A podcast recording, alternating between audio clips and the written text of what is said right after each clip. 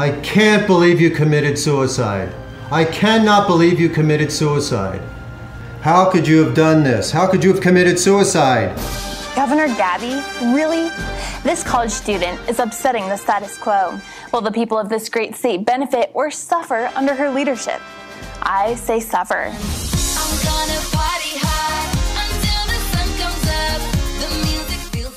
Hallo en welkom bij Julius versus Jasper, de podcast waarin we elke aflevering twee films tegenover elkaar zetten en discussiëren over de vraag: als een van deze twee films zou moeten verdwijnen, welke zou dat dan moeten zijn? Mijn naam is Julius Koetsier, ook Jasper ten Hoor is aanwezig. Hallo. Daar is hij. En wat gaan we vandaag doen, Jasper? Ja, ik zou zeggen, eh, it, it- it's a magical day. We gaan eh, twee hele leuke films bespreken. Ja, het zijn titels die misschien niet voor iedereen meteen een bel doen rinkelen: Fateful Findings en Governor Gabby. Maar het zou wel moeten. Ja, het zou moeten. Ja, nou, Governor Gabby is een film die enig, eh, wa- wa- waarvan de, de cultstatus wel groeide toen eh, hij besproken werd in How Did This Get Made? Eh, podcast waarin ze veel eh, rare films bespreken. En dat was eigenlijk omdat Seth Rogen die film had gezien en daar op Twitter iets over had gezegd. Dus het komt eigenlijk volgens mij alleen door Seth Rogen dat Governor Gabby een cultfilm is geworden. Ja, er valt over die film ook weinig te verder informatie te vinden. Ja. Ehm, en nou ja, eh, Fateful Findings is een film van Neil Breen. Die natuurlijk wel al lang een cultstatus had. Voordat ook hij door How the Disc Get Made overigens werd eh, besproken. Ja, over, over Neil Breen valt veel meer al te, te, te lezen en te, en, en te doen. En, en heeft ook eh, vijf films gemaakt. Ehm, het is een beetje, we hebben een keer een eh, podcast gehad over slechte films. En ook een podcast gemaakt waarin wij eh, The Room en Troll 2 bespraken. En dit zijn eigenlijk ja, soortgelijke slechte films, misschien nog wel een stuk leuker zelfs. Maar ehm, waar The Room echt heel erg bekend is geworden en Tommy Wiseau daarbij... ehm, is, is ja, Neil Breen een beetje ook op weg om zo'n cultfiguur te worden. Ja, en ik, ja, ik mag Neil Breen meer dan Tommy Wiseau. Omdat, ja, Wiseau is nu echt bezig met heel erg in die cultstatus en het allemaal omarmen. En Neil Breen, ja, hij gaat wel door met dingen maken, maar hij eh, zit niet zoals Tommy Wiseau te zeggen van ja, maar het, is allemaal, het was allemaal grappig bedoeld hoor. En eh, ik ga nou nog een keer eh, You're Tearing Me Apart roepen. Nee, nee, klopt. Neil Breen eh, neemt alles eh, nog steeds bloedserieus. Ja. Ehm, maar het is wel een soortgelijk figuur. Een, een wat mysterieus figuur waarbij niet eh, echt heel erg veel bekend is over waar hij nou eigenlijk... ja, van welke planeet hij eigenlijk komt. Ehm. Het is een, en wat weet, het is een soort, ja, eigenlijk een architect uit Las Vegas. Die een passie heeft voor het maken van films. En is in 2005 begonnen, heeft hij zijn film Double Down gemaakt. Waarin hij zelf eigenlijk alles deed. Ehm, en heeft daarna dat soort films eigenlijk is hij blijven maken. Vijf stuks. En Faithful Findings is het, eh, de, zijn derde film uit 2014. En eigenlijk zijn al zijn films wel de moeite 2000. waard. 2012, toch? Volgens mij is het 2014. Nou, hij, is, hij, nee, hij kreeg een algemeen. eh, hij is groter uitgebracht in 2014. Maar in 2012 was er al een screening eh, bij de Bud Numbathon. Wat het, eh, een, een soort eh, marathon was die georganiseerd werd door Harry Knowles van eh Ain't It Cool. Neil Breen is al een tijdje bezig. En Fateful Findings is denk ik, waarom doen we dan Fateful Findings? Ja, je kunt gewoon een willekeurige film van Neil Breen kiezen. Ze zijn niet allemaal even... Ze zijn allemaal leuk. Dit is wel misschien een van zijn bekendste. Hier uit scènes uit deze film. Zo ben ik ook op de naam Neil Breen gekomen. Scènes uit deze film werden ook al snel... Gingen rond, het internet rond. Ja, twee van zijn allerbeste scènes zitten wel eh, hierin. Ja, ik zou zelf zeggen, mochten mensen uiteindelijk zeggen Neil Breen en deze film, oh, dit smaakt naar meer. Ik kan vooral de film die hij namaakte, Path Through, ook wel echt eh, wat, eh, aanraden. Maar eigenlijk zijn ze allemaal gewoon leuk om te, om te zien. Maar Fateful Findings hebben we nu gekozen als een Neil Breen film. En daar zetten we inderdaad tegenover een film waar jij mij dus van, van tipte. Naar aanleiding van de How Did This Get Made podcast. Van, oh, als je dat leuk vindt, moet je ook even Governor Gabby kijken. En zo kwamen we op het idee, laten we die twee films gewoon eens tegenover elkaar zetten. Ja, Nou, en er is veel te vertellen. Want dit zijn wel films, dat is eh, leuk. Het, het, het zijn films die gewoon... Je kijkt ze en je kunt elk shot kun je ze op pauze zetten en denken... Potverdorie, ik moet hier iets over zeggen of ik moet hier iets over, eh, opschrijven. Want het is, mijn, mijn notities zijn ook enorm bij beide films. Ja, en kijk, het is natuurlijk niet. Er zijn mensen die zeggen van goh, ja, slechte films kijken, dat is toch een beetje een platte ervaring. Eh, want je bent toch alleen maar aan het lachen en die films aan het uitlachen. Maar voor mij is dat dus ook zo. Maar niet. eh, dat is echt niet het enige. Ik ben echt gefascineerd door bepaalde keuzes die gemaakt worden. En zeker bij Neil Breen. Eh, het is gewoon outsider art. En het is, niet, want het is niet dat hij clichématige keuzes maakt en dat het daarom slecht is. Het zijn keuzes van je echt denkt: hoe kan dit? En het is echt eh, verwarrend en ontregelend. Twee eh, sleutelwoorden die tot vervelens toe gebruikt worden in, eh, in, in bepaalde pretentieuze kunstkritiek. Ken jij Kirak toevallig? Keeping It Real Art Critics. Dat zijn, ja, zijn een stel kunstvloggers die soms wel aardige dingen doen. Maar die hebben ook, ja, die noemen zichzelf ook dan kunstenaars, omdat ze dan eh, naar galerieën gaan en dan met de galeriehouder een soort confrontatie aangaan van waarom eh, heb je dit hier hangen en vind je dit goed of zo. En dan, ja, dat is allemaal een beetje, een beetje aanstellerig gedoe. Maar die, hebben, die zitten heel vaak met van, ja, wij willen, wij willen mensen verwarren en ontregelen. Maar als, als dat je doel is, dan is er dus iets is verwarrend als je niet weet waarom het gebeurt. Als je niet de motivatie snapt. Dus als je zegt, mijn doel is om verwarring te zaaien, dan is het eigenlijk al mislukt. Omdat iedereen dan weet, ja, dat doe je alleen maar om, om verwarring te zaaien. En dat is gewoon saai. Ja. Maar Neil Breen, die wil... Ja, je weet eigenlijk niet wat hij wil met zijn film. Nee. En ik denk, het is, het is, een, het is een, kleine stap. Wij hebben natuurlijk een paar podcasts gemaakt over eh, theaterwerk van Ivonie. Ja, nou, dat vind ik En- ook, ja. En dat werkt ook daarin omdat je eigenlijk denkt: het is gewoon vrij recht toe, recht aan wat die man wil. Maar eigenlijk is dat helemaal niet zo als je er dieper op ingaat. En is het, maakt het een hele bijzondere. Is het eigenlijk heel bijzonder om die, film, eh, die, die shows te zien. Ja, En dat is bij deze films ook zo. En wat bijzonder aan, aan eigenlijk, je hebt het bijvoorbeeld bij The Room, als je Tommy Wiseau's film neemt, wordt het wel duidelijk wat hij wil vertellen. Alleen de manier waarop is een beetje vreemd. En bij Ga- Governor Gabby is dat eigenlijk ook wel zo. Want Governor Gabby is een soort, gewoon eigenlijk een comedy. ja. Met hele rare keuzes. Maar bij Neil Breen is er nog dat element dat Neil Breen ook niet alleen maar een recht toe recht aan verhaal heeft wat hij wil vertellen. Want als ik Governor Gabby nu zou moeten omschrijven, eh, eh, waar gaat het verhaal over, kan ik dat in één zin doen.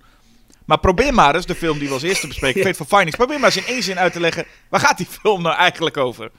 Ja. En Dat... ga- eigenlijk gaat het allemaal over Neil Breen. Dat sowieso. Het gaat sowieso over Neil Breen. Ja, dat is, dat is absoluut waar. En als hij films hebben, eh, hij, heeft, hij heeft altijd dezelfde soort thema's wel in zijn film. Hij is, eh, het gaat altijd over dat hij is, eh, nou ja, je zou zeggen hij is altijd een, een soort superheld. In deze film is het ook echt een superheld. Met bovennatuurlijke krachten, maar hij is, altijd, hij is altijd tegen corruptie. En dat is Ja. ook iets wat aan al- alle films zit. En, en zijn films hebben iets heel artistieks. Gewoon, hij, is, hij, is, hij is eigenlijk een soort van, de, als, als, als Tommy Wiseau-achtig figuur. Maar dan toch een soort David Lynch film wil maken. En Ja, maar ik vraag me dus altijd af in hoeverre die David Lynch-sfeer ook bewust is.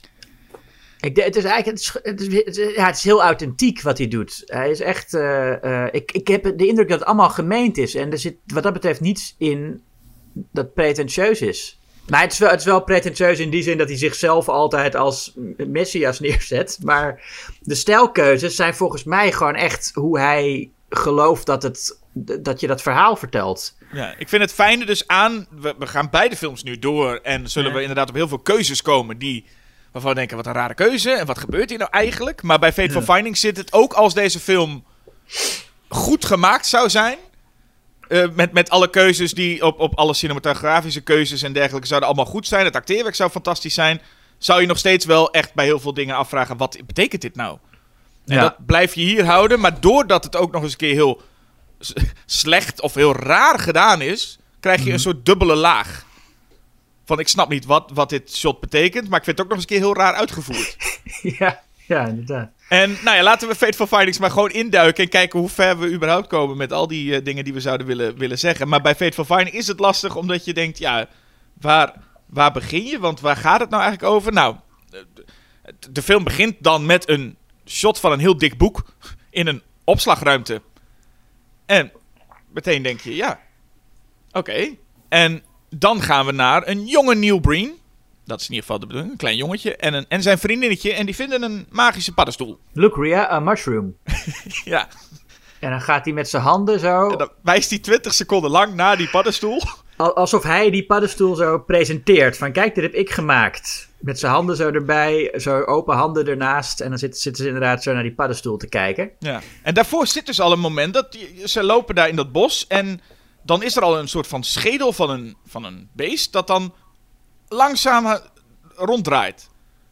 Ja, Waarbij je al voelt van, oh, dit is, dit, want dit is niet iets wat slecht gedaan is. Dit is gewoon, wat, wat gebeurt hier nou? Wat is Ja. dit, wat, waar zit ik naar te kijken? Oké, interessant zou ik kunnen zeggen. En dan die paddenstoel, eh, het, is een, het is een sprookje, want het is een bovennatuurlijk iets. De paddenstoel verandert heel langzaam in een soort sieradendoosje. En het meisje is zodanig blij met deze dag, dat ze in haar dagboek schrijft, it's a magical day. ja. Dat is een mooie toevoeging aan je dagboek, om dat er neer te zetten. Ook Nou, niet maar een- niet, niet, niet onterecht als je een paddenstoel hebt zien veranderen in een, eh in een sieradendoosje. Ik had er wel een datum bij gezet, want ze zetten nu gewoon nee, niks bij. Het is gewoon één pagina waarop staat Magical Day. Ja. Maar goed, eh dat dagboek komt nog wel weer terug hoor. Maar goed, het, het, het, eh, het, het element is dat meisje, ze hebben dat gevonden, dat bindt hen. Hij vindt volgens mij zo'n soort zwarte, zwarte dobbelsteen. Ze vinden dat en daarna moet het meisje weg. Want het meisje gaat, eh, gaat eh, verhuizen. Ja. En de ouders gaan weg. En dan, dan zwaaien ze nog even naar elkaar. Een soort afscheid. Maar dat, rijdt die, die auto rijdt echt heel erg langzaam. Ja. Maar zij zwaait en hij zwaait. En, dan, nou, dan, en, en weg is het meisje. En dat is het meisje. Nou, heeft hij heeft hij nooit meer gezien. En toen, dan zijn we bij volwassen Neil Breen aangekomen. Ja, en, maar je ziet, je, je weet nu al, als je Neil Breen helemaal niet kent, weet je na deze scènes al wat voor soort regisseur hij is. Want hij, hij denkt volgens mij niet in scènes, maar in shots of zo. Je hebt dat hij dat die, die paddenstoel laat zien, dan zit hij echt met zijn handen bij die paddenstoel. En dan weet je dat Neil Breen, die staat er zo, die zegt dan tegen dat jongetje van, nou, nu komt het shot waarin jij de paddenstoel gaat laten zien. Dus ga er maar bij zitten. En nu komt het shot dat jij je vriendinnetje gaat uitzwaaien. Dus zwaaien. Maar zwaaien. Ja. Maar, dus- ja. maar de- als scène klopt het niet bij elkaar. Het zijn, het zijn losse plaatjes die hij dan aan elkaar plakt. En doordat, doordat je daar vanzelf over na gaat denken, ga ik dan ook denken van ja. Dat is eigenlijk alle, alle films zijn natuurlijk gewoon mensen die doen alsof. Maar als iets heel slecht gemaakt is of heel raar gemaakt is, dan gaat, ga je meer denken van, oh, maar dit, ja, dit zijn gewoon wat raar eigenlijk.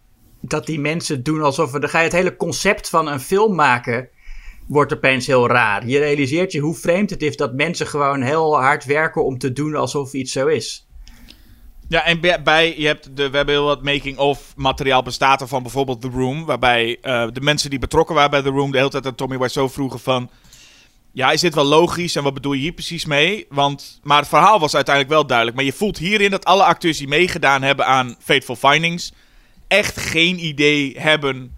eh, en waarschijnlijk toen ze de film zagen ook nog steeds niet. Maar geen idee hebben wat er nou eigenlijk... Ze zijn volledig overgeleverd aan Neil Breen... die wel schijnbaar weet wat hij doet. Ik kan me niet voorstellen dat er Ja. een acteur betrokken was... het script las en zei... Duidelijk, ik weet wat mij te doen staat. Ik nee, weet wat... Neil, Breen is, Neil Breen is de enige die echt weet wat er aan de hand is. En zelfs dat kunnen we mogelijk betwijfelen... maar ik verwacht wel dat hij weet wat hij, wat hij eigenlijk wil zeggen... Ja, ik denk het wel. Ik denk Dat het ook wel, ja. Wat hij in ieder geval wil zeggen is dat als hij volwassen is. ehm, nou, dan, dan, dan eh, eh, eh, steekt hij de straat over en wordt hij aangereden door een Rolls Royce. Ja, ja, dat staat oversteek shot is ook weer even mijn favoriete shots. Het begint met close-ups van een stoplicht. En dan zie je close-ups van allemaal voeten die op een rijtje naast elkaar staan. En als het stoplicht op, op, op, op groen springt, dan gaan die voeten die keurig op een rijtje staan, die gaan dan één voor één lopen. Ja. En dan zie je een wide shot van Neil Breen die gewoon helemaal in zijn, in zijn eentje op die weg staat eh, over te steken. En dan wordt hij nogal flink heftig aangereden door de Rolls Royce. En dan komen al die voeten komen nog steeds om hem heen staan. En dat zijn de getuigen. Die dat, Ja. eh, eh, die dat hebben gezien. En, en, en waarom, hoe weten we dat ze getuigen zijn? Nou, dus om- omdat iemand ineens zegt... It's the Rolls Royce that hit him. I saw it. I'm a witness. ja. Nou, ja. En, en eerst zien we alleen maar voeten. Maar goed, dan, dan stapt er al een vrouw uit. En die geeft hem... Of nee, die, die, ik weet niet wat er gebeurt. Hij heeft dan die dobbelsteen in zijn hand. en hierbij ga, je al wel een beetje voelen van waar gaat dit naartoe? Dan moet je niet te veel doen, want dit heeft er allemaal niet zo heel veel gek meer mee te maken. We gaan gewoon nadat hij in een ziekenhuis ligt nu. Ja. Maar er heeft iets nog met die dobbelsteen. Of misschien is dat alleen maar omdat we weten... Oh, dat is het jongetje. Dat is nu Neil Breen. Ehm, maar dan komt hij in een ziekenhuis te liggen. Een ziekenhuis, een ziekenhuis met vloerbedekking. Dus ja. het is duidelijk in iemands, in iemands woonkamer opgenomen. Of in iemands slaapkamer opgenomen. ja, ja, inderdaad. En hij heeft een soort, soort, soort, soort luier op zijn hoofd geplakt. En daar zit dan zo'n... Op tegen dat verband aan zit zo'n buisje die in je neus hoort. En daar overheen zit weer zo'n zo'n mondmasker. Ja. Nou, en dan komt een blonde dokter binnen. Geen idee wie dat is, maar die blonde dokter die komt eh, binnen. En die zegt dan ook van... eh, oh, het gaat niet goed met deze man. Maar het is, het is niet mijn patiënt. Maar het gaat niet goed met deze man. en, en je hebt ook nog geen idee wie dat dan is. Als, Ja. als, als het goed is hoor, misschien dat dat al wel duidelijk had moeten zijn. Maar we komen er later achter. Maar nee, dat is een, een, een vrouw die even komt uitleggen dat het niet goed gaat met deze man. Het is niet haar patiënt, maar wat weet hij veel. En ondanks dat het niet goed gaat, Neil Breen trekt zich daar niks van aan. Hij stapt ineens uit het bed en gaat naar huis. ja, hij is er klaar mee. Hij, Hij wil douchen. hij, hij wil douchen. En, en, maar hij wil douchen, maar hij bloedt daar in die douche ook dood, denk ik. Ik, ja, dat vind, dat vind ik zo'n smerige scène. Dan staat hij daar met dat, met dat ding, met al dat verband op zijn gezicht. onder de douche. En het bloed dat stroomt inderdaad. stroomt Met uit liters komt dat langs zijn benen lopen, dat putje. Ja, en, en zijn vrouw, die, die, die eh, vindt dat niet per se heel raar. Het is wel een beetje gek van, waarom, waarom ben je niet in het ziekenhuis? Maar ja, logischerwijs, oké, nou dan ga ik er maar bij staan. En dan is er een soort ja, intieme scène met, met, met een be- bebloede Neil Breen die daar dood staat te bloeden. En zij staat erbij in nachtjapon onder de douche.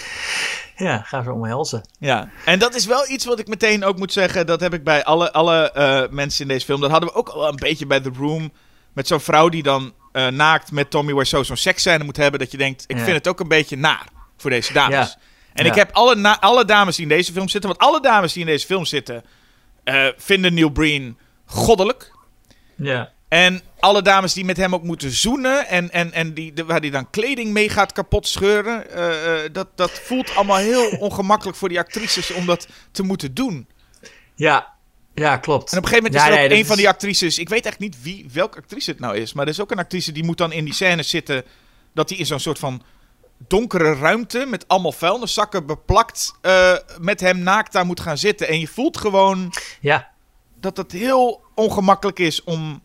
Ik ga er nog er wel van uit het goede van Neil dat hij niet deze film puur gemaakt heeft. Zo van, haha, dan kan ik lekker naakt met dames eh, zijn. Ja, nee, dat denk ik ook niet. Maar ik denk wel dat dat voor hem een voordeel is. Maar ook vooral dat hij zelf naakt mag. Want hij is meer met zijn eigen lichaam bezig dan dat van die vrouwen. Dat, is, dat, dat moet je hem dan nageven. Die Ja. vrouwen, dat is, het wordt, niet, wordt nooit eh, heel expliciet. Ze zijn wel naakt, maar je, het, is, het, het is allemaal eh, nog, nog, nou ja, hoe noem je dat? Alle, alle delen die gecensureerd zouden worden, die blijven bedekt. Ja, Terwijl- want ze hebben, de, de, ze hebben nog wel dat. Alle dames trouwens in deze films hebben. Al, al in Neil Breen's films hebben allemaal een hemdje aan alleen. En Ja. meestal, meestal ook geen BH. Eh, maar dan is het inderdaad, als er dan een soort seksuele scène zou zijn, is het puur dat ze even de schouders ontbloten. En ja, dat- je, ziet, je, ziet, je ziet niet eens billen. Terwijl je die, de billen van Neil Breen, die zie je wel. Dus hij is, ik denk dat hij ook een beetje exhibitionistisch is. Dat hij dat zelf dan wel lekker vindt om te laten zien. Ja, en dat was met Tommy Wiseau ook nog zo. Hè? Die heeft dat ook in zijn Ja. gedaan. Dat toch even van, nou, la- laat ik mijn kont wel even zien. Ja. Maar ik kan me voorstellen, ik heb zo het gevoel dat die dames misschien wel zeiden van, dat wil ik niet. Ja, dat, is, dat, is, dat, heb ik nog niet eens aan gedacht. Maar dat is natuurlijk ook zo. Dat zij dat niet zouden, ja. ja. En dat hij denkt van, nou, dan maar niet. Maar ik wil wel dat je met me gaat zoenen. En dat voelt altijd een beetje, een beetje naar. Maar goed, dan zie je zo'n vrouw met haar in zo'n douche staan. En je denkt toch, ja, weet je wel, misschien dat er nog actrices denken, dat is voor mijn, voor mijn toekomst. Misschien is dit wel een goede rol. Maar ja, het is toch altijd naar als je toch in zo'n film zit. En je moet je van die kant laten zien.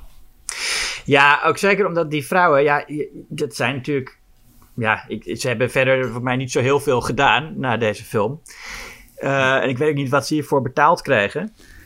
Dat is ja altijd een beetje mysterieus. Niemand weet echt hoe, eh, hoe Neil Breen eh, aan het budget komt voor deze films. Onze Neil Breen mag thuis blijven, schijnbaar. Hoeft niet meer naar het ziekenhuis. Hij moet alleen medicijnen slikken.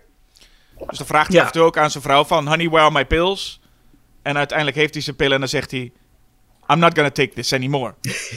en dan gooit hij ze in het toilet. Ja. Hij spoelt het toilet dan niet door, hij, hij gooit ze er gewoon in. Zo. En dan, Ja. Het is een soort waterbesparing. Ik, ik spoel het nog niet door. En dat is fijn, want zijn vrouw is verslaafd aan die pillen. Dus die kan ze mooi uit het toilet pakken. En, eh, want dat is ook weer een, een, een, een- element. Zijn vrouw is dus eh, verslaafd aan die pillen. Ja, het, het, het potje van die pillen, dat flikkert hij naast het toilet, hè? Ja.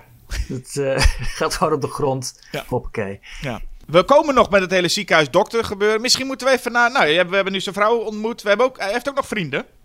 Ja, dat, ja, we, zitten, ja we, hebben al, we, zijn, we, zijn, we zitten al 20 minuten te praten. We zitten nog niet eens op 5 minuten in die film, volgens mij. Nee, ik, ik- nee, maar het is ook... Ja, we gaan ook waarschijnlijk van hot naar. Maar dat heeft ook deels met de film te maken. Maar we hebben in ieder geval nog... Hij heeft vrienden. Eh, hij heeft een goede vriend, Jim. En Ja. Jim, en Jim is alcoholist. Ja. Zo, zover mogen duidelijk zijn. Dat, eh, ja, dat zie je. Zijn vrouw is eh, iemand die geen seks meer wil met Jim. Maar zijn vrouw Ja. heeft het ook wel ontzettend druk. Ze, eh, haar rug doet heel zeer en dan zegt ze ook... My office at the bank is having major problems. ja, Want ja. zij, heeft het, zij heeft het heel druk en wil, nou ja, wil, wil daarom geen seks meer. En Jim vindt dat niet zo leuk. En eh, nou ja, had ik al gezegd dat hij alcoholist was, want hij drinkt graag wat. Hij laat ook wel eens wat kletteren daardoor. ja. En een doch ze hebben nog een dochter. En die dochter, ja, die houdt van Neil Breen, heb ik het gevoel. Dat is... Ja, dat is haar, dochter, hè? Zijn stiefdochter. Oh, is het zo? Ja, dat, ja dat, dat, ik weet niet ook of, of dat in de film nou, of je dat zo merkt, maar dat op Wikipedia staat in elk geval in de plotsamenvatting dat het zijn stiefdochter is. stiefdochter is. Oké, sure.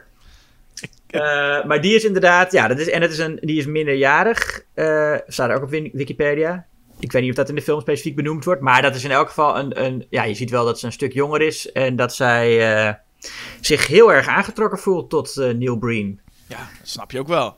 Ja, zij, zij gaat eh, ook in, in bad in zijn huis. En ze gaat zwemmen in zijn zwembad, doet ze ook de topje eh, af. Ja. Maar Neil Breen wil dat allemaal niet hoor. Nee, die moet er niks van hebben. Nee, dan zou je denken, nee, hij is, hij is, hij is, hij is gewoon, hij heeft maar één vrouw en daar gaat hij volledig voor. Dat is niet helemaal waar. Eh, want er is ook een, een barbecue scène. Want Neil Breen geeft leuke feestjes. Eerst hadden ze al een etentje met Jim en de vrouw en de dochter. Zo'n etentje wat een hele ongemakkelijke scène is. Ja. Waarbij eh, er ook alleen maar brood op tafel ligt. ja. En dan eh, eh, nou, zijn ze een beetje zo aan het praten. En dan is er nog een, een, een... Daarna is er ook een barbecue. Een barbecue waar volgens mij maar acht mensen ongeveer lopen. Maar de sounddesign is eronder gegooid alsof er echt een heel groot feest is. Met heel veel mensen. En wie is daar ook op dat feest? De dokter uit het ziekenhuis. Nou, En dat zegt zijn vrouw ook zo. The doctor from the hospital. Ja. En die heeft een verloofde bij zich, verloofde Tim. Even respect voor verloofde Tim. Die, eh, die, die is, dit is mijn fiancé Tim. En dan zegt Tim, hey, ik ga een drankje halen, voor, eh, want dan gaan we het vieren. En daarna zie je Tim nooit meer. ja. Want wat blijkt nou, die dokter, die ene dokter. En dat, die, is ook, die, die dokter is op dat feestje, op die barbecue. Maar dat was dus zijn patiënt niet eens. Zij, eh, hij was niet haar patiënt, dus waarom is die dokter daar? Ja, ook, al, ook als hij wel haar patiënt was, Was, waarom is die dokter daar? Ik heb, ik heb ook wel eens dokters gehad die ik niet uitnodig op mijn feestjes. Eigenlijk bijna alleen maar. Nee, maar om nou te zeggen, dat stel je hebt nu een dokter die heel, nou, waar je heel close mee wordt en die Ja. heel goed geholpen heeft, kun je nog bij voorstellen. Maar om dan te zeggen, nee, ik, ik nodig die ene dokter uit die helemaal niet, niks ermee te maken heeft.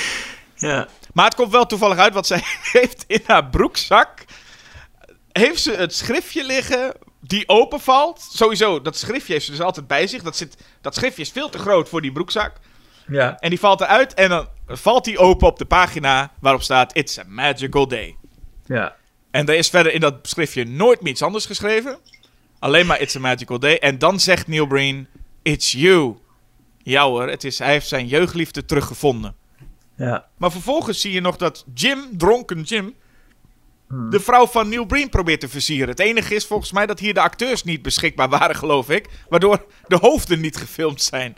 Dus je ziet Ja. de, lichamen van, de lichamen van dronken Jim en, en, en, en het lichaam van die vrouw van Neil Breen. En dan hebben ze ruzie met Jim, doe dat nou niet, je bent dronken. En dan slaat hij wat borden omver en dan zie je hem zo, zo'n mimiek van, oh, ben ik weer.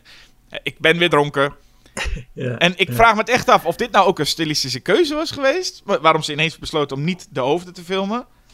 Ja, ik, ik gok dat het was dat die dag daar acteurs niet konden. ja, dat zal wel. De- ja, we kunnen dus nu twee kanten op in het verhaal. We kunnen nu verder met eh Neil Breen en die dokter. Maar we hebben ook nog Jim en zijn vrouw. Ja. Daar, daar komt, misschien moeten we eerst Jim en zijn vrouw doen. Ja, laten we dat even doen, ja. Dan komen we misschien wel bij een van de bekendste scènes. En de scène die ik zag. eh, voor, toen ik voor het eerst die van, van deze film leerde kennen. Was namelijk. Eh, ze gooien eerst water over elkaar heen. Want ze hebben weer ruzie thuis. Want hé, hey, eh, ik mag geen seks hebben met jou. En dan is zijn vrouw het zat. Ja. En pakt een pistool. En Jim is een Ferrari aan het. met- aan zijn Ferrari aan het sleutelen. Daar rijdt hij nooit in. Die staat gewoon in zijn garage, zo'n Ferrari. En dan roept die vrouw heel hard: I'm gonna shoot this damn car full of holes. Ja. En nou weet ik niet of die vrouw totaal niet kan richten. of dat Jim, en dat weet ik niet zeker, of dat Jim nou voor zijn Ferrari springt om hem te beschermen. Of dat ze gewoon zo boos is dat ze toch in een flits besluit: nee, ik ga toch eh, Jim schieten. En elk scenario is geestig. Het feit dat zij hem neerschiet, het feit dat zij per ongeluk de auto niet raakt, maar hem raakt. Of dat Jim op een of andere manier zijn Ferrari wil beschermen en dus een kogel opvangt. Ja.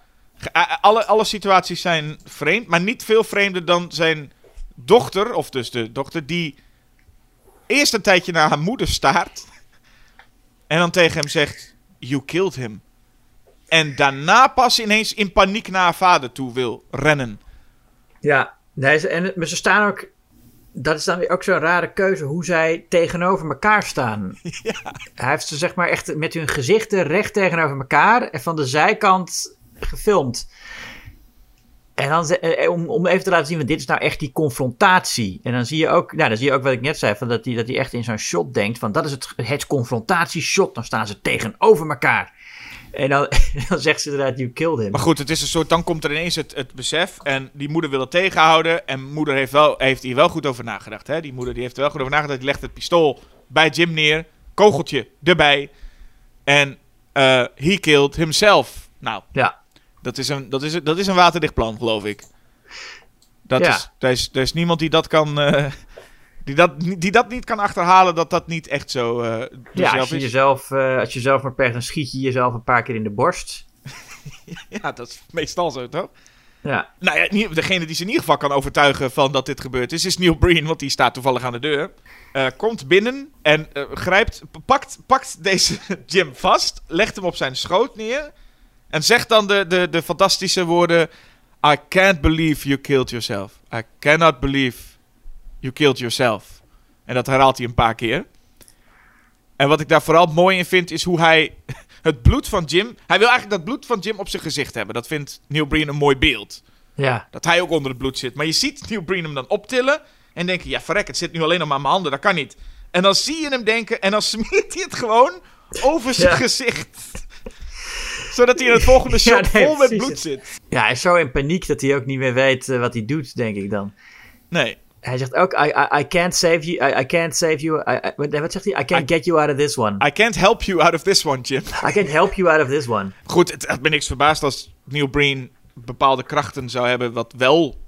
Dat hij, dat hij wel iemand van zelfmoord kan eh, redden. Ja, nog. nee, dat is, dat is vaak wel zo natuurlijk, ja. Maar, wat eh, is Neil Breen? Dat hebben we nog niet eens echt eh, besproken. Nee, dat hebben we niet besproken Wat, nog. Nee. wat, wat, wat zijn werk is in deze film. Hij is romanschrijver eerst. Hij heeft heel veel eh, stapels met eigenlijk hetzelfde boek. Heeft hij geschreven. Ja, het ook geen, er zit niet echt een cover. Het is gewoon een soort encyclopedie.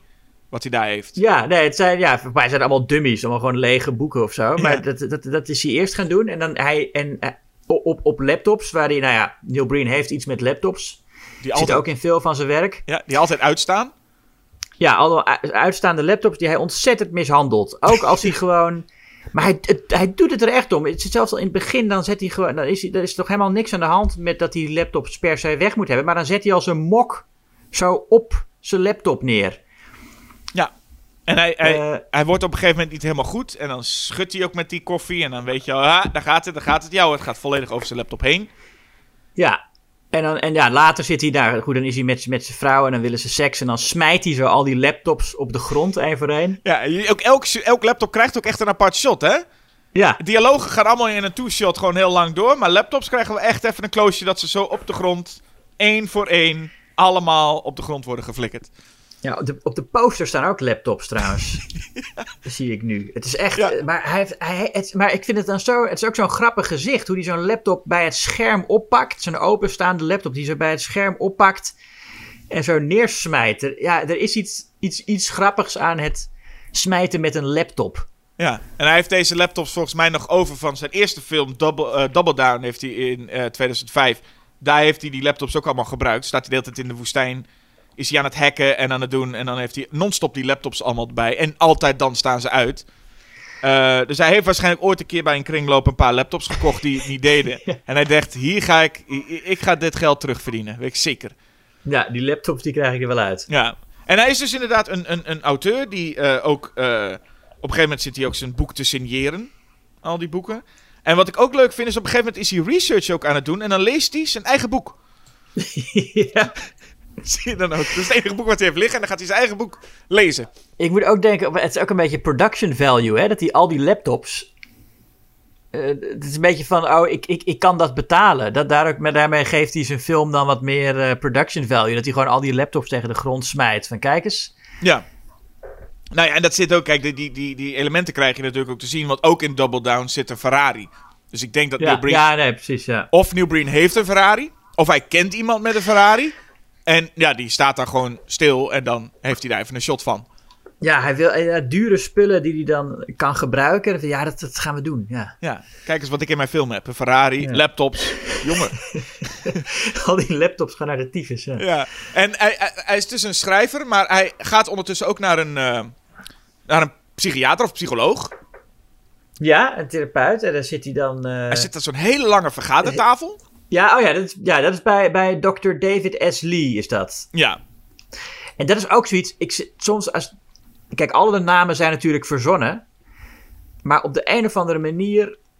Als je naar een film zit te kijken die, die zo raar gespeeld is. En dan staat er zo Dr. David S. Lee. Denk, nee, zo heet die man natuurlijk helemaal niet. Dat is zo'n nepnaam. Maar ik weet, ja, dat, dat is natuurlijk in elke film zo dat de mensen niet echt zo heten. Maar bij sommige, bij sommige namen voel je dat van nee, maar jij heet, niet, jij heet helemaal niet zo. David S. Lee. Terwijl ik wel denk dat er gewoon een dokter is die zo heet. Ja, tuurlijk. Want dat bordje hebben ze gewoon zo gefilmd. Dat is niet gemaakt voor de film, lijkt mij. Eh, oh ja, dat had ik nog niet eens aan gedacht. Hij heeft een soort van twee, twee therapeuten. Eentje zit hij dus mee aan een hele lange tafel. Ja. En, en, en ja, die begrijpt hem maar niet. En eh, ik dacht eerst ook dat het een soort van uitgever was toen ik de film voor het eerst zag. Omdat het echt zo'n kantoorsetting is. Maar het is dus een, een, een therapeut. En hij heeft nog een tweede therapeut. En daarmee zit hij op klapstoeltjes juist heel dicht tegen elkaar. En daar probeert hij natuurlijk visueel iets te zeggen. Hè? Bij de een eh, zit hij, heeft hij heel veel afstand. Dus hier probeert hij volgens mij wel. En de een heeft hij heel veel afstand en die begrijpt hem maar niet. En die vrouw begrijpt hem wel. En Ja. dan zitten ze op kleine klapstoeltjes in een soort bezemkast echt tegen elkaar aan. ja, precies. En die vrouw begrijpt hem wel. Ja. Hij is in ieder geval een schrijver met. eh, ja, die een heel, heel succesvol boek heeft geschreven. En nu wil hij wat anders. En dan blijkt, hij is ook hacker. Ja. En dat hacken, dat is elke film van Neil Breen zit dat ook wel ongeveer in. Maar hij is een superhacker. En hij gaat iets bijzonders doen. Hij gaat namelijk eh, eh, government secrets achterhalen. Ja. En ehm, dan zou je denken, oh, ik ben wel benieuwd naar die secrets. Maar dat meer horen we hem eigenlijk ook niet daarover. Eh, nee, gewoon dat hij echt de, de, de meest geheime geheimen. Ja. De meest geheime geheimen. Echt het geheimste geheimen van, van, van, de, van, de, van, van de overheid gaat hij achterhalen. En dat The wordt wat. most secret. Ja. En dan, eh, en, ja, maar, je- maar je ziet hem ook überhaupt nooit echt dat doen. Hè? Hij zit gewoon, je ziet hem achter die laptop, maar je ziet ook nooit het, het beeldscherm van die laptop, want die laptop staat uit. ja. Dus je ziet überhaupt helemaal niks van hoe hij dat hacken dan doet. Je hoort hem alleen maar dat vertellen, inderdaad. Ja, is, Eh, eh, aan, aan, eh, aan, aan zijn vrouw op een gegeven moment. hij is aan het typen, af en toe zie je hem wel eens typen, maar terwijl het scherm gewoon zwart blijft. En hij leest dan in zijn eigen boek. Ik weet niet wat hij in zijn eigen boek leest, maar iets ook over hacken. Maar ja, hoe het moet. hoe het moet. En ehm, ondertussen heeft hij nog die zwarte dobbelsteen. Maar, maar moet even naar, want hij zit aan te hacken en zo. Maar zijn vrouw is op, op een gegeven moment dood. Dat is even zo'n ding, maar zijn vrouw die gaat op een gegeven moment dood. Door Ja. een overdosis. En Neil Breen denkt, ja, dat is wel handig, want ik heb die dokter natuurlijk nu ontmoet. Dat is mijn jeugdvriendin. En voor mijn gevoel komt hij ook gewoon meteen een uur later bij hem intrekken. Dus zijn, zijn, zijn, zijn Ja. vrouw is ook meteen vervangen door die dokter. Die dokter heeft ook verder geen leven. Die denkt meteen, ik ga meteen bij Neil Breen wonen. Er zit volgens mij, want toen we in de openingsscène waren ze volgens mij even oud. Maar ik heb echt het gevoel dat deze dokter 20 jaar jonger is dan Neil Breen.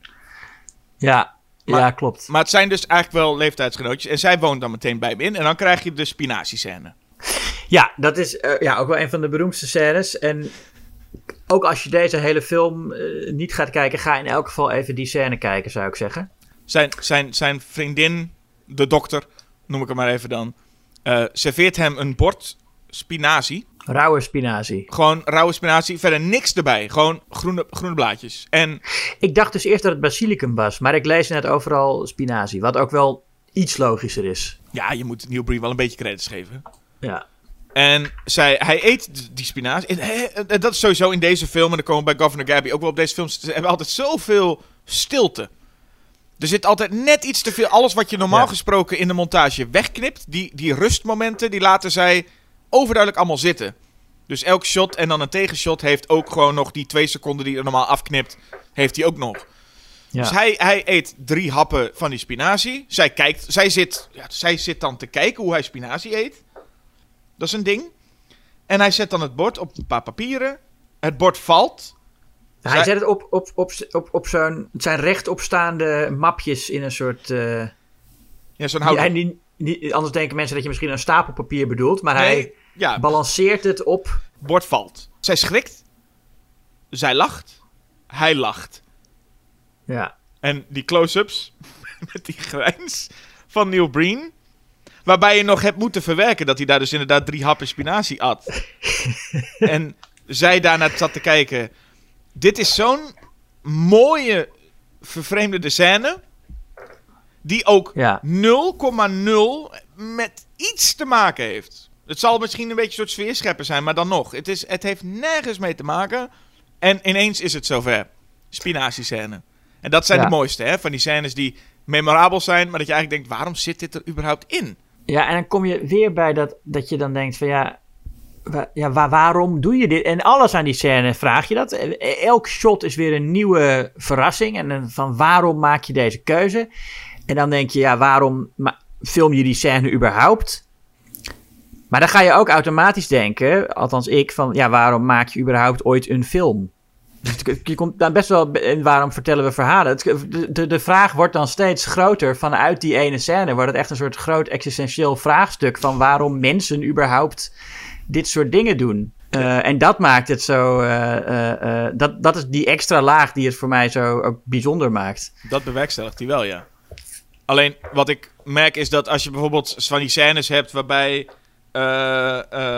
bijvoorbeeld je hebt iets met politieagenten of overheid. Dan kun je nog wel eens hebben dat mensen niet helemaal weten als je zo'n film maakt. hoe mensen in die situatie reageren. Dus dan wordt het een beetje vreemd. Maar hier heb ik nu het gevoel dat Neil Breen eigenlijk denkt: ik weet niet hoe. Mensen doen. Wat doen Ja. mensen? Wat doet een man en een vrouw? Wat doen die nou samen? Hoe, hoe kan ik dat nou in beeld brengen? Eigenlijk gewoon het meest menselijke. Ja, man en vrouw in een huis. Hoe ga ik dat nou doen? En Ja. dan komt hij dus met. Nou, wat als zij eh, de man een bord spinazie brengt? Dat is toch logisch? Dat gebeurt. Hij eet en ze lachen omdat het bord valt. Dat is toch wat mensen doen? Het, ik krijg heel sterk een soort. Neil Breen is een buitenaards wezen dat wil begrijpen hoe mensen zijn en, en, en, en, en doen. Ja, en, en, eh, ja, en, en gek genoeg, eh, of misschien niet eens gek genoeg, maar in sommige van zijn films speelt hij ook een buitenaards wezen. Eh, Een robot, Jezus uit de ruimte, is inderdaad wel een, een rol die, ja, die. En die past ook bij hem.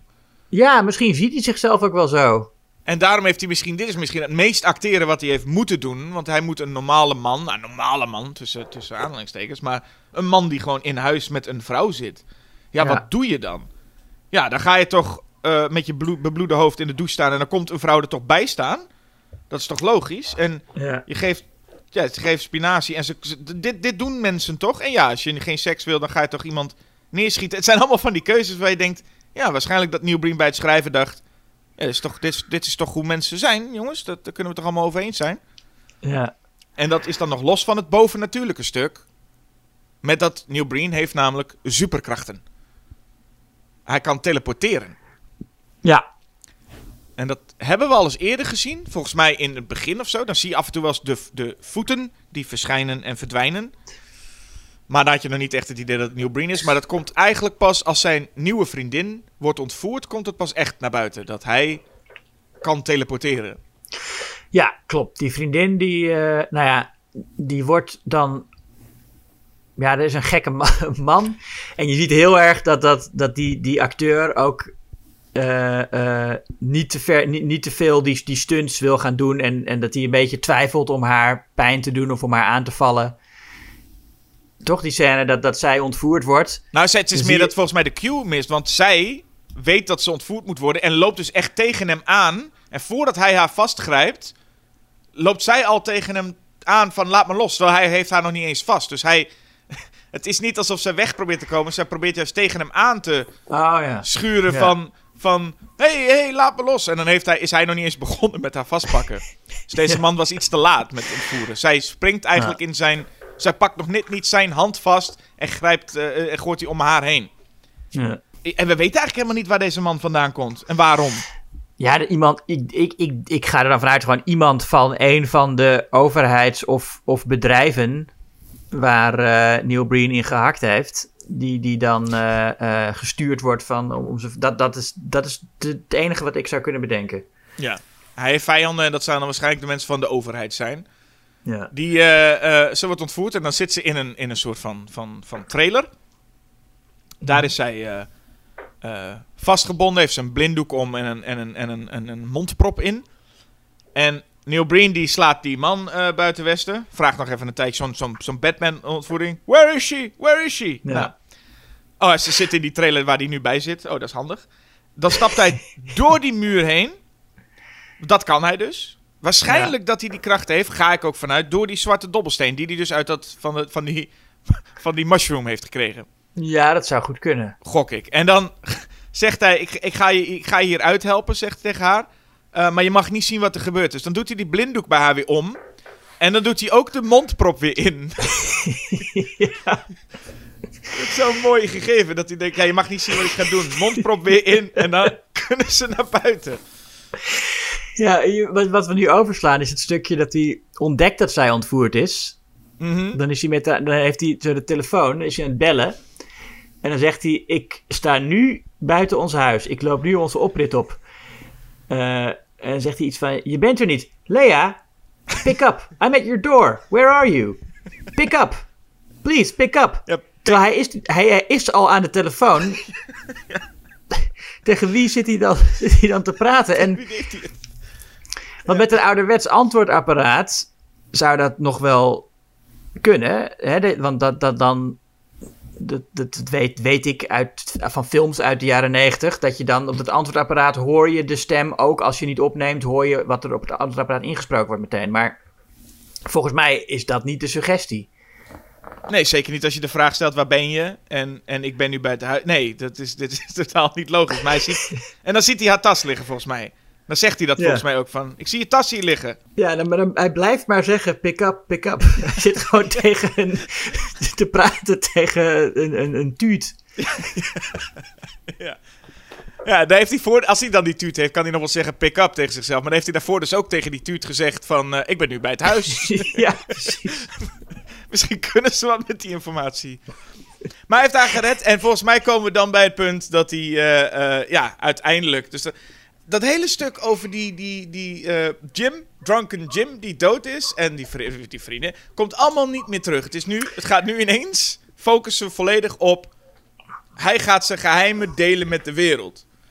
Ja. En ook die dokter is dan niet meer echt van belang. En ook dat magische niet meer. Dan heeft hij ineens bedacht: nee, nu wil ik dit afronden. Ik wil nu praten over. Ik heb allemaal geheimen. En dan gaat hij zichzelf, verzamelt hij zichzelf met allemaal nieuwscamera's. Mhm. En ik zeg ook bewust niet journalisten, want het zijn allemaal nieuwscamera's die om hem heen staan. Niet, er zitten geen mensen achter. Ja, nee, klopt. En hij heeft ook dan een hoop microfoons voor zich. Ja, Zoals je ook in persconferenties ziet. Maar dat zijn gewoon allemaal het is gewoon een rijtje dezelfde microfoons. het is niet van, van verschillende zenders met logootjes van zenders erop. Het zijn gewoon ja allemaal. een rijtje microfoons die daar staan. Ja, een rijtje microfoons. En ik, ik vraag me ook al af, hoe heeft hij al die mensen bij elkaar gekregen? Want hij gaat nog vertellen wat hij gaat doen. Dus schijnbaar als iemand zegt, ik heb iets te melden, dan komt, er komen alle journalisten naartoe. Ja.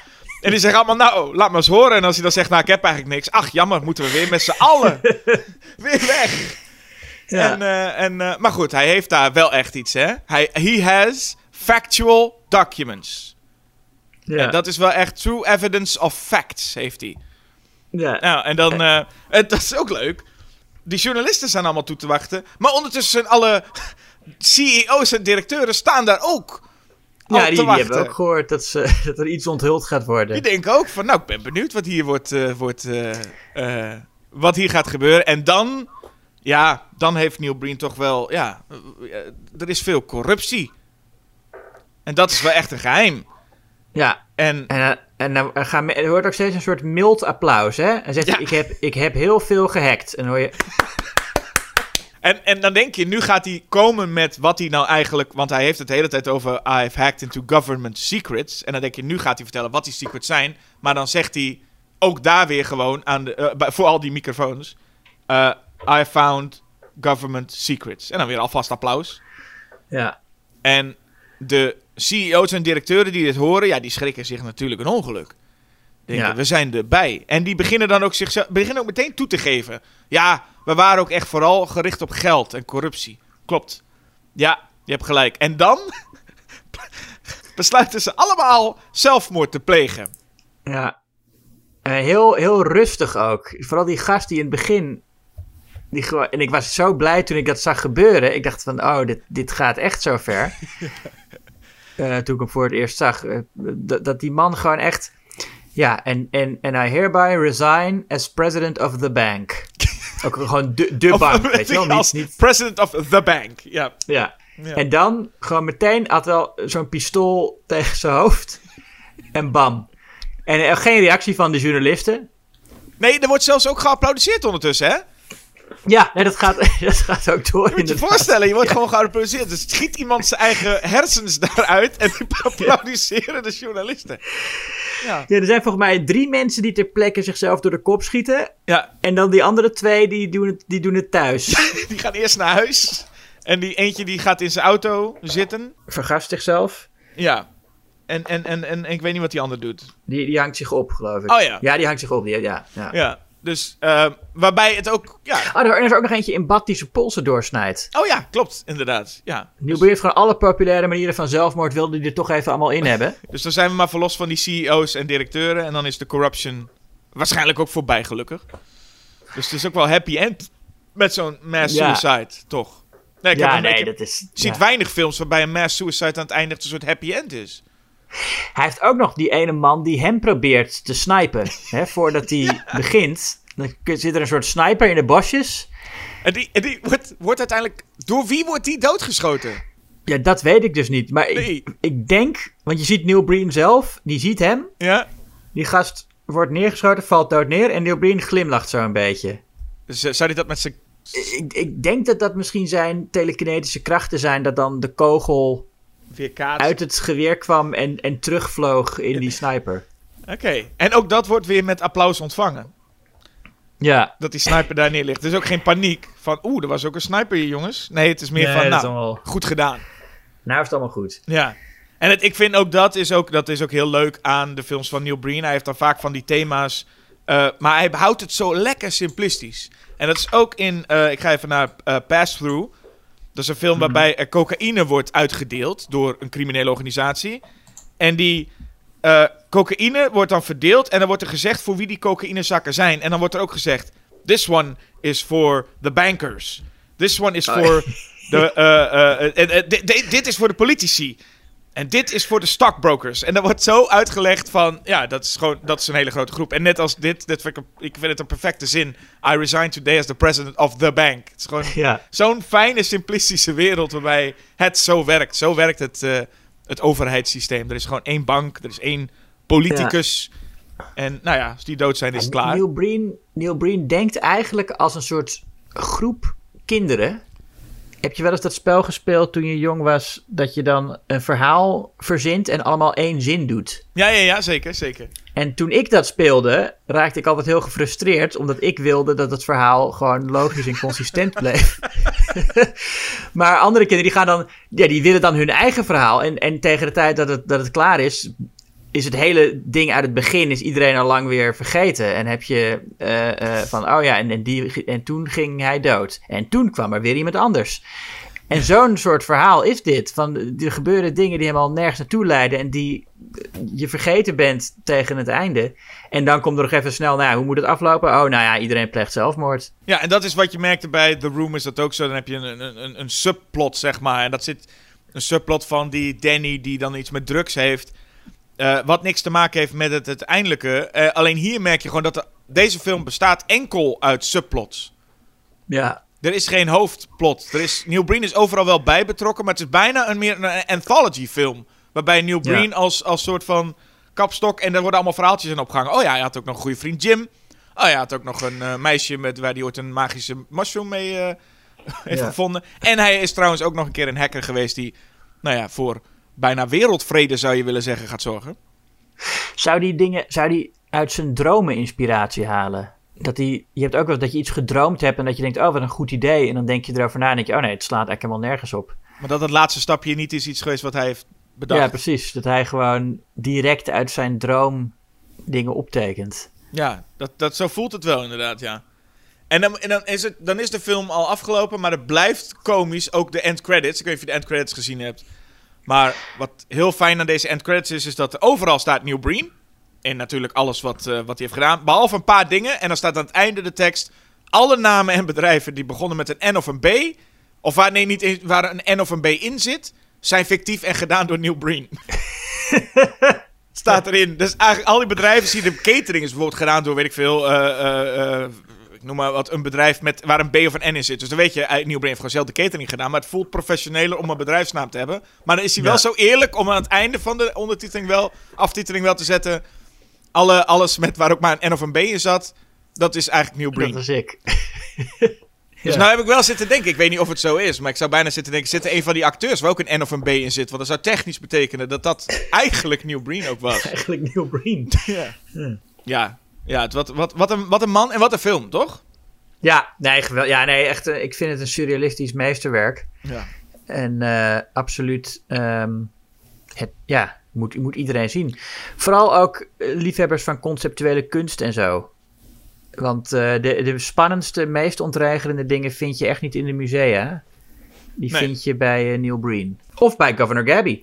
Of bij Governor Gabby, wat een brug. Nou, ja, een film waarbij ik al even moest denken...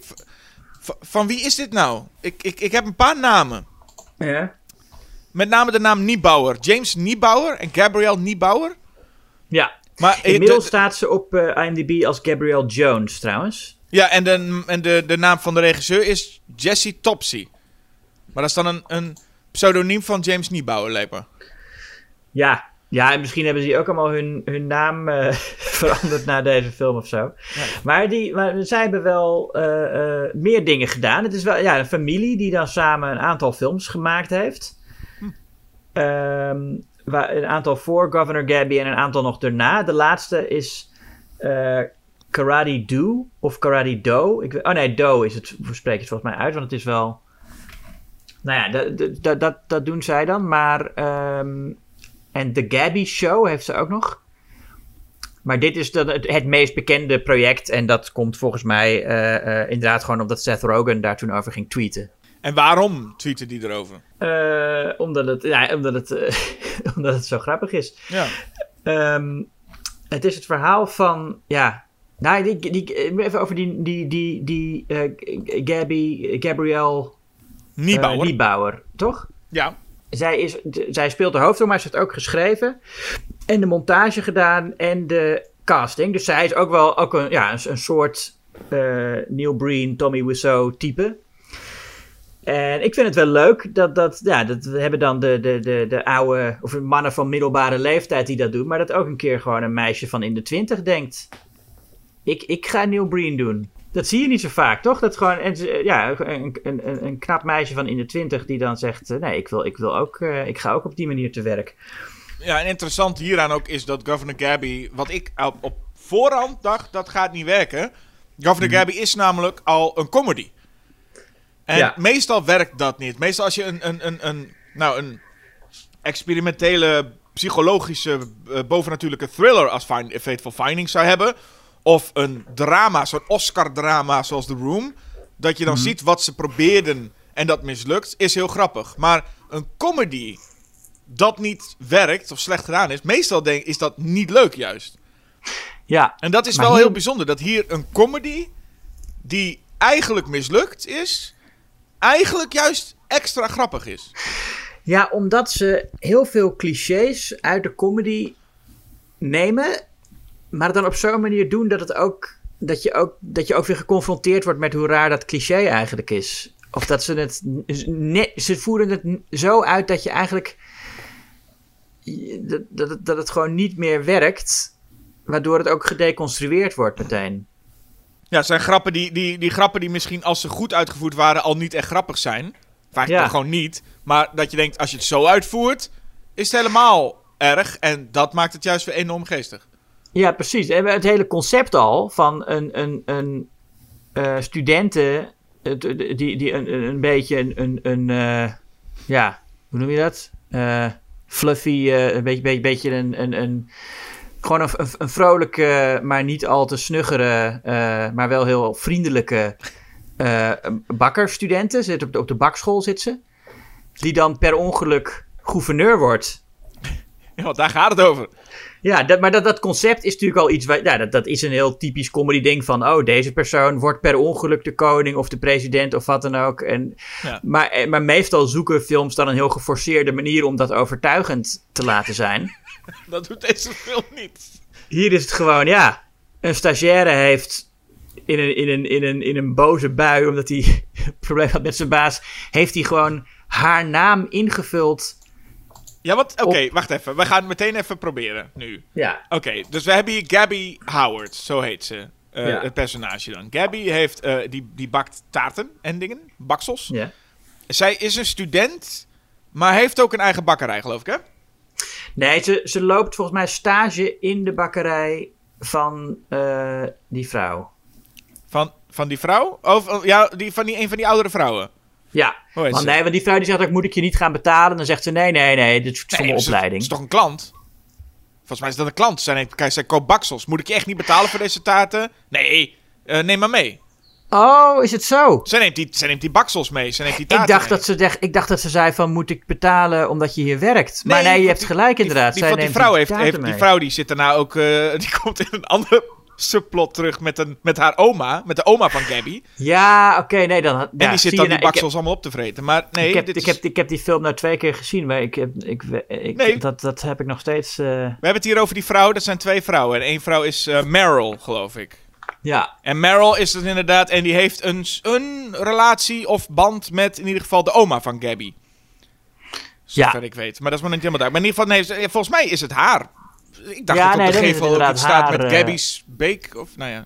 Ja, nee, je hebt gelijk. Het is gewoon haar bakkerij. Waar zij dan met een, met een houten lepel in de bloem staat eh, te roeren. Ja, en, en, en ze is dus nog aan het afstuderen. Terwijl je je eigen bakker in ieder geval bakkerij al hebt. En ze doet mee aan een bakkerijwedstrijd. Een ba- ja, ja, ja, ja. Waar een, waar een soort van doosje staat in die bakkerij. Waar je briefjes in kan doen met haar naam erop. Gewoon, geen, geen, gewoon je moet een briefje waar je gewoon haar naam op schrijft. Niet een echte Ja. formulier of zo. Maar, of waar je iets kan aanvinken. Maar gewoon briefjes met namen erin. Die kun je erin doen. Ja, En die is een personage die Josh heet. En die, die, die haalt dat op. Want dat, hij is degene die volgens mij over de uitslag gaat, gok ik. Maar tegelijkertijd maakt hij ook het stembiljet voor de verkiezingen van gouverneurschap. ja, van, ja, van de... Van, eh, Van- eh, Van Californië, toch? Is het? ja, ja, Californië zijn ze inderdaad. Dat is geen kleine, dat is geen kleine, kleine eh, verkiezing, geloof ik. Nee, nee, nee, dat is eh, flink. Ja, Arnold Schwarzenegger was gouverneur van Californië. Ja, En Gabby is zijn opvolger. Ja, maar dan, dan denk je dus ehm, van, hé, hey, die jongen die, die, die pakt dan die, die, die, die, dat, dat doosje met al die stemmen voor Gabby erin. ja. En dan denk je dat het gaat zijn, oh, dat doosje wordt per ongeluk ze- verward met, Precies. Met het doosje waar, waar dus gewoon de verkiezingdingen in Ze zitten. gaan die stemmen Maar- tellen. Ja, dat dacht ik inderdaad. Ja, dat Maar zou dat is zijn. dan helemaal niet zo. Nee, hij heeft gewoon. Die, die, dat doosje met die stembiljetten brengt hem op het idee. Oh, ik moet nog een naam invullen. Voor een kandidaat. Schijnbaar zijn er te weinig kandidaten. Ik moet nog een naam invullen. En dan doe ik maar. Oh, de naam die kiest hij. Gabby Howard. En Ja, nee, omdat hij, omdat, omdat hij ruzie heeft met zijn baas of met zijn. eh, eh, hij loopt stage bij zo'n vent en die, en die zit hem een beetje uit te, te voeteren. En dan zegt hij: Nou, ik zal juist wat laten zien. Ik vul gewoon Gabby in op het, op het, op het biljet, zodat Dus- mensen op haar kunnen stemmen. Dus de stagiaire die is verantwoordelijk voor de stembiljetten van het gouverneurschap van Californië. En dat is gewoon een, Ja. eh, de stagiaire moet dat eh, uitvoeren. En hij denkt, nou ik zet gewoon iemand anders op de lijst. En het ergste is nog, dan blijkt zij heel succesvol te zijn. Wat betekent dat miljoenen mensen op Gabby hebben gestemd. Ja. Dus die zien daar een naam en die denken, ik heb geen idee wie dit is. Laat ik daar maar eens op stemmen. Ja, nee, het wordt een beetje. Het is, het is raar dat ze doen alsof, alsof Californië een soort klein dorpje is waar iedereen haar kent en haar taartjes eet. Ja, Dat is de suggestie van, oh, die heeft zulke lekkere taartjes en die is altijd zo aardig en we hoeven niet eens te betalen. Nee, en er wordt een soort van. Ook wel, er is ook een dialoogscène tussen twee mensen. Die de ene zegt: Hé, hey, ik ken haar. En dan zegt die jongen: Nou, je gaat toch niet op haar stemmen eh, eh, omdat je de kent. Maar Ja. er zijn dan twee andere kandidaten. En dat schijnen dan ook echt wel. Nou ja, die, zijn, die schijnen niet zo eh, goed te zijn. Dus. Ja, dan wordt er toch maar een stem voor Gabby. Maar er hebben dus echt miljoenen mensen die gewoon op haar stemmen. En het ergste is nog. Dat gebeurt allemaal en Gabby weet van niks. Er is nog nooit een journalist naar haar toegekomen. Er is nooit iemand die naar, met haar gepraat heeft van... Hé, hey, ik neem aan dat jij nu... Hè, jij doet nu mee aan het gouverneurschap. Nee, niemand is ooit naar haar toegekomen. en zij, zij krijgt alle stemmen. Ja, nee, alleen, ja, eh, eh, alleen haar vrienden weten ervan. Dus dat is dan hun wel verteld van, hé, hey, ik, heb, ik heb Gabby's naam ingevuld. En dan zeggen ze, oh, als ze daar maar niet achter komt. Ja, en inderdaad, als je er goed bij nadenkt, denk je inderdaad, die, die, er was een bakkerijwedstrijd. je, je, je weet gewoon, dit gaat er mee te maken hebben. Dat heeft er dus geen hol mee te maken.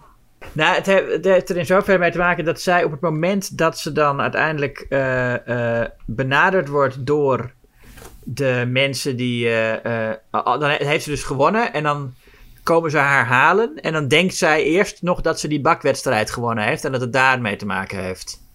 Ja, want zij wordt meegenomen door Bals, Balsi. Ehm, een, een, eh, een man. Hij, ik Ja, dacht een eens dat hij ook de oud- oud- oud-gouverneur was, maar hij is. Ja, het is niet helemaal. Want hij, heeft, hij zit. Die, de, de, de man met wie hij. Hij werkt samen met eh, eh, Congressman Brown en Congresswoman Joe. Ja, die man en vrouw die de hele tijd bij hem meelopen, ja. Ja, da- dus daarvan weten we wel wat het zijn. Maar hij zelf staat alleen maar als gewoon Bryce Balsey op Ja. de credits. Dus je weet ook niet echt wat hij nou... Hij wil gouverneur worden, maar hij was niet in de, in de run. Hij, hij, was niet, hij stond niet op de lijst, weet je wel. Hij was niet... eh, Nee, en hij heeft nu ook een plan. Hij wil dat eh, Gabby eigenlijk gaat. eh, het accepteert. Maar dan meteen daarna afstand doet van de, van, van de uitslag. Dat is zijn Ja. plan nu. Zijn plan is eigenlijk best wel. Ik weet niet wat er dan gebeurt. Dan gaat het dan niet naar de nummer 2. Ik weet het niet. Maar in ieder geval. Dan zou hij het worden. Weet ik niet of dat zo is ook. Ja, ik, zijn hele idee is ook... Want hij, ze zeggen ook tegen hem van... We hebben goed nieuws, we hebben er één. Ja. Oh ja. ja. En dan zegt hij ook van... We've got one. En dan is een hele lange pauze. En dan zegt hij... Good. En dan gaan ze weer weg. Dat is ook trouwens zo, hè. Deze hele film zit vol met van die fantastische lange awkward stiltes. Ja, ja, ja. En in die scène ook. Dan, is, dan, dan, dan valt er iets in achter. En dan zegt hij... Is dat mijn vaas? Brown, Oh, ga ja. eens checken. En dan zegt, komt Brown terug en dan zegt hij... Nee, het is chef maar. En de scène gaat erna door. ja. Dat heeft Ja. nergens mee te maken. Maar goed. Oh, en die introductie van die ene oma. Je had het net over die Meryl. We zien ook Ja. een introductie van die ene oma die dan beroofd wordt. Ja, oh ja, door, door een, een, ge- ja, een gebukt persoon waarvan we dus nooit het gezicht zien. Nee, ze wordt gewoon beroofd. En dan Gabby en haar vrienden zien dat op een afstand. En die roepen, hey oma, hoi. En dan wordt zij ondertussen beroofd. En dan zegt ze, heb je hulp nodig? En dan zegt oma, nee hoor, is goed zo. En, Ja. en de scène gaat weer door. Er zijn van die kleine tussendoortjes die, die zo geestig zijn. Ja, nou sowieso, geweld in deze film is, is ook wel iets. Want op het moment dat eh, Gabby meegenomen wordt door ehm Balsy en, en zijn handlangers. eh, Probeert ook haar vriendin dat nog even tegen te houden. En die wordt dan echt bij de keel gegrepen door Balsy. Ja, dus er, wordt een soort, er is een soort vorm van slapstick. Maar soms heb je het idee dat ze niet meer meer weten hoe ze dan de slapstick moeten doen. En dan wordt het eigenlijk wel naar. Ja, staat hij echt gewoon, maar eh, vrij lang staat hij zo echt, houdt hij er bij de keel vast. En, eh, en, eh, ja, en, dan- en, dan, en dan wordt Gabby gewoon, Meegenomen. meegenomen. Ja, ze gaat gewoon mee. En daar zit wel een, een, een, een, een wat dan ontkomt Abby in, die auto, een heel raar dialoog in die auto. Ze zitten met z'n drie in die auto. Die vrouw, Mhm. eh eh, Balsy en dan Gabby in het midden. En dat is heel raar dialoog. Echt, alles wat daar gebeurt is, is gek. Een soort van allemaal zinnetjes door elkaar met, waar gaan we eigenlijk heen? En dan kijkt ze naar de deur klink en dan zegt hij, ik zou dat niet doen. En dan zegt iemand anders, wat? En dan, waarom? En dan weer stilte. Ja. Dat je denkt, waarom gaat, deze, waarom gaat dit dialoog totaal niet zoals het zou moeten? Niks gaat zoals het zou moeten in dit, in dit stuk. Tot- Nee. Totdat ze, ja, gewoon het moment wat eigenlijk duidelijk wordt aan die dialoogscène is dat zij, Gabby krijgt daar te horen, jij wordt eh, gouverneur. En Ja. dan doet ze haar kenmerkende, what? Nou ja, dat wordt dan ges- maar dat doet ze volgens mij maar twee keer in de hele film. Ja, drie, volgens mij sowieso drie keer. Maar het zit ook Ja. gewoon aan het einde. Het is gewoon volgens mij éénzelfde audiofragment, want je ziet haar dat ook niet zeggen. Je ziet de auto rijden Ja, en dan precies. hoor je dat. Overigens even over die audio en wat dan ook. Er is hier een sound effects guy. Die is zo ontzettend losgegaan op die sound effects. En die heeft alles zo dubbel zo hard gezet. Ja, alles staat keihard Als, inderdaad. als mensen gaan zitten en ook als die Balsy dan op een whiteboard schrijft, dan hoor je zo heel overduidelijk. "Ii, ii, ii, ii." En als mensen Ja. smakken, ze zitten me daar toch een potje te smakken met z'n allen. Ja, en als ze gaan zitten inderdaad, ook een boef. Ja, die sound effects zijn op een of andere manier allemaal dubbel zo hard dan normaal de audio zou zijn. Het, het geluid is sowieso natuurlijk raar, want de hele film is gedubt. Ja, Dat is ook iets. Ja, dat is dan. Ze hebben gewoon. Ze, had, ze konden. Ze hadden geen geluidsman op de set. Dus alles is in de studio eh, weer nog opgenomen. Of in de studio. Ik weet niet. eh, gewoon. Bij iemand eh, thuis. In, in, de woonkamer van de familie Neu- Nu- Neubauer waarschijnlijk. ja precies. Neubauer. Ja. Ik hoop dat daar ook de muziek is opgenomen. Met, ik hoorde ineens een liedje tijdens het autorijden met bing bang bong binga binga Ja, bang dat bong. had ik ook. Bing bang bong. Bading bang bong. ja. Ik hoop dat het daar ook goed, dan opgenomen is. eh, komen we erachter dat. Als gouverneur van Californië krijg je een huis. Ja. Gewoon van de staat. Ja. En. Eh, eh, Kun je meteen gaan wonen als het... Want het nieuws had net nog de melding... Hé, het is bekend wie er eh, gewonnen heeft. En meteen dan kun je er eigenlijk al in, hè? Ja, dan word je opgehaald met de limo en dan ga je naar dat huis. En dan word je daar gewoon neergezet. En dan hangen ook dan allemaal... Het huis staat ook helemaal vol, hè? Er allemaal kleren, meubilair, dat staat er allemaal gewoon. Nee, maar wacht even. Dat is niet het huis wat ze eigenlijk zou krijgen, hè? Ze stoppen eerst bij een groot huis. Ja. En een heel luxe huis. En dat is dan het huis van de gouverneur. En dan is Gabby ook helemaal... Wow, is dit het huis? En dan stoppen ze daar. En dan wil die vrouw ook uitstappen. Zo van, nou, we zijn er. En dan zegt Balsy ineens... Nee, maar in dit huis wordt gewerkt. En we rijden door. Ja. En dan komen ze bij een soort van... Nou ja, ik, ik vind nog steeds een tering groot huis. Maar het is in principe voor, Ja. voor schijnbaar Amerikaanse standaard... is dat een heel normaal huis, een beetje. Zoals wat hier in Nederland misschien een beetje een soort rijtjeswoningachtig iets zou zijn. Want dat moet heel, dat hele grap zijn, hè? Dat we gaan haar nu een heel knullig huisje geven en dan... Maar Ja. Gabby is nog steeds onder de indruk. Maar, maar dat andere huis waar ze dan terechtkomen, dat is... Dat, dat is wat, wat is dat? Dat is toch ook een huis wat ze dan krijgt? Ja, dat is het huis wat ze dan krijgt. Maar schijnbaar is dat het tijdelijke verblijf. Of in ieder geval, dat moet dan Ja, zijn. Want, want Balsy baalt ervan dat zij dat huis ook prima vindt. Ja, precies. Maar ja, maar, in- maar in dat huis is ook, hangen ook allemaal kleren en, eh, en is alles gewoon voorbereid op haar komst. Ja. Dus, En er loopt ook een soort personal aid. ja, en ze hebben voor- inderdaad allemaal kleding in de kast. En er zijn ook dekens in de kast. Ja, god, zoveel dekens. Zoveel dekens dat je daar een uur in, in, in vast kan raken. Nou, dat is, dat is echt zo'n leuke klassieke slapstick scène die dan hier uitgevoerd wordt door mensen die dat niet, niet weten hoe dat moet. dat ze de, de, de kastdeur open en die dekens vallen op haar en zij valt op de grond en gaat dan ja, nog meer die dekens op zichzelf gooien. Ja, je ziet haar die dekens over zich heen trekken. En dan nog zo roepen: help, help. Ja, en dan komt, eh, hoe heet die ook weer binnen? Ja, ik weet de naam niet, maar dat is inderdaad de assistent. Ja, die komt binnen en die wordt dan, Meegetrokken. die trekt ze dan zo omlaag en gaat ze ook de dekens over hem En heen dan ook, gooien. ook hij zit vast. Je Ja. denkt nog, misschien is het Gabby die niet helemaal, niet helemaal goed is. Maar het is. En nee, hij- ook hij zit vast in de dekens. En dat is ook een beetje het ding. Nou zie je ook dat als zodra Gabby gouverneur, is geworden. Zie je ook dat ehm, haar persoonlijkheid verandert. Want ze wordt inderdaad, wat jij ook al zei, een beetje een naïef, beetje stuntelig meisje. Maar dat was ze in die openingsscènes eigenlijk amper. Dan heeft ze Ja, gewoon een hele nee, bakkerij die dan- ze runt. En ze is gewoon heel aardig en het gaat allemaal goed. Dat is Ja. helemaal niet, geen stunt. Nou ja, ze zit wel altijd onder het bloem. Ja, dat is wel heel stom.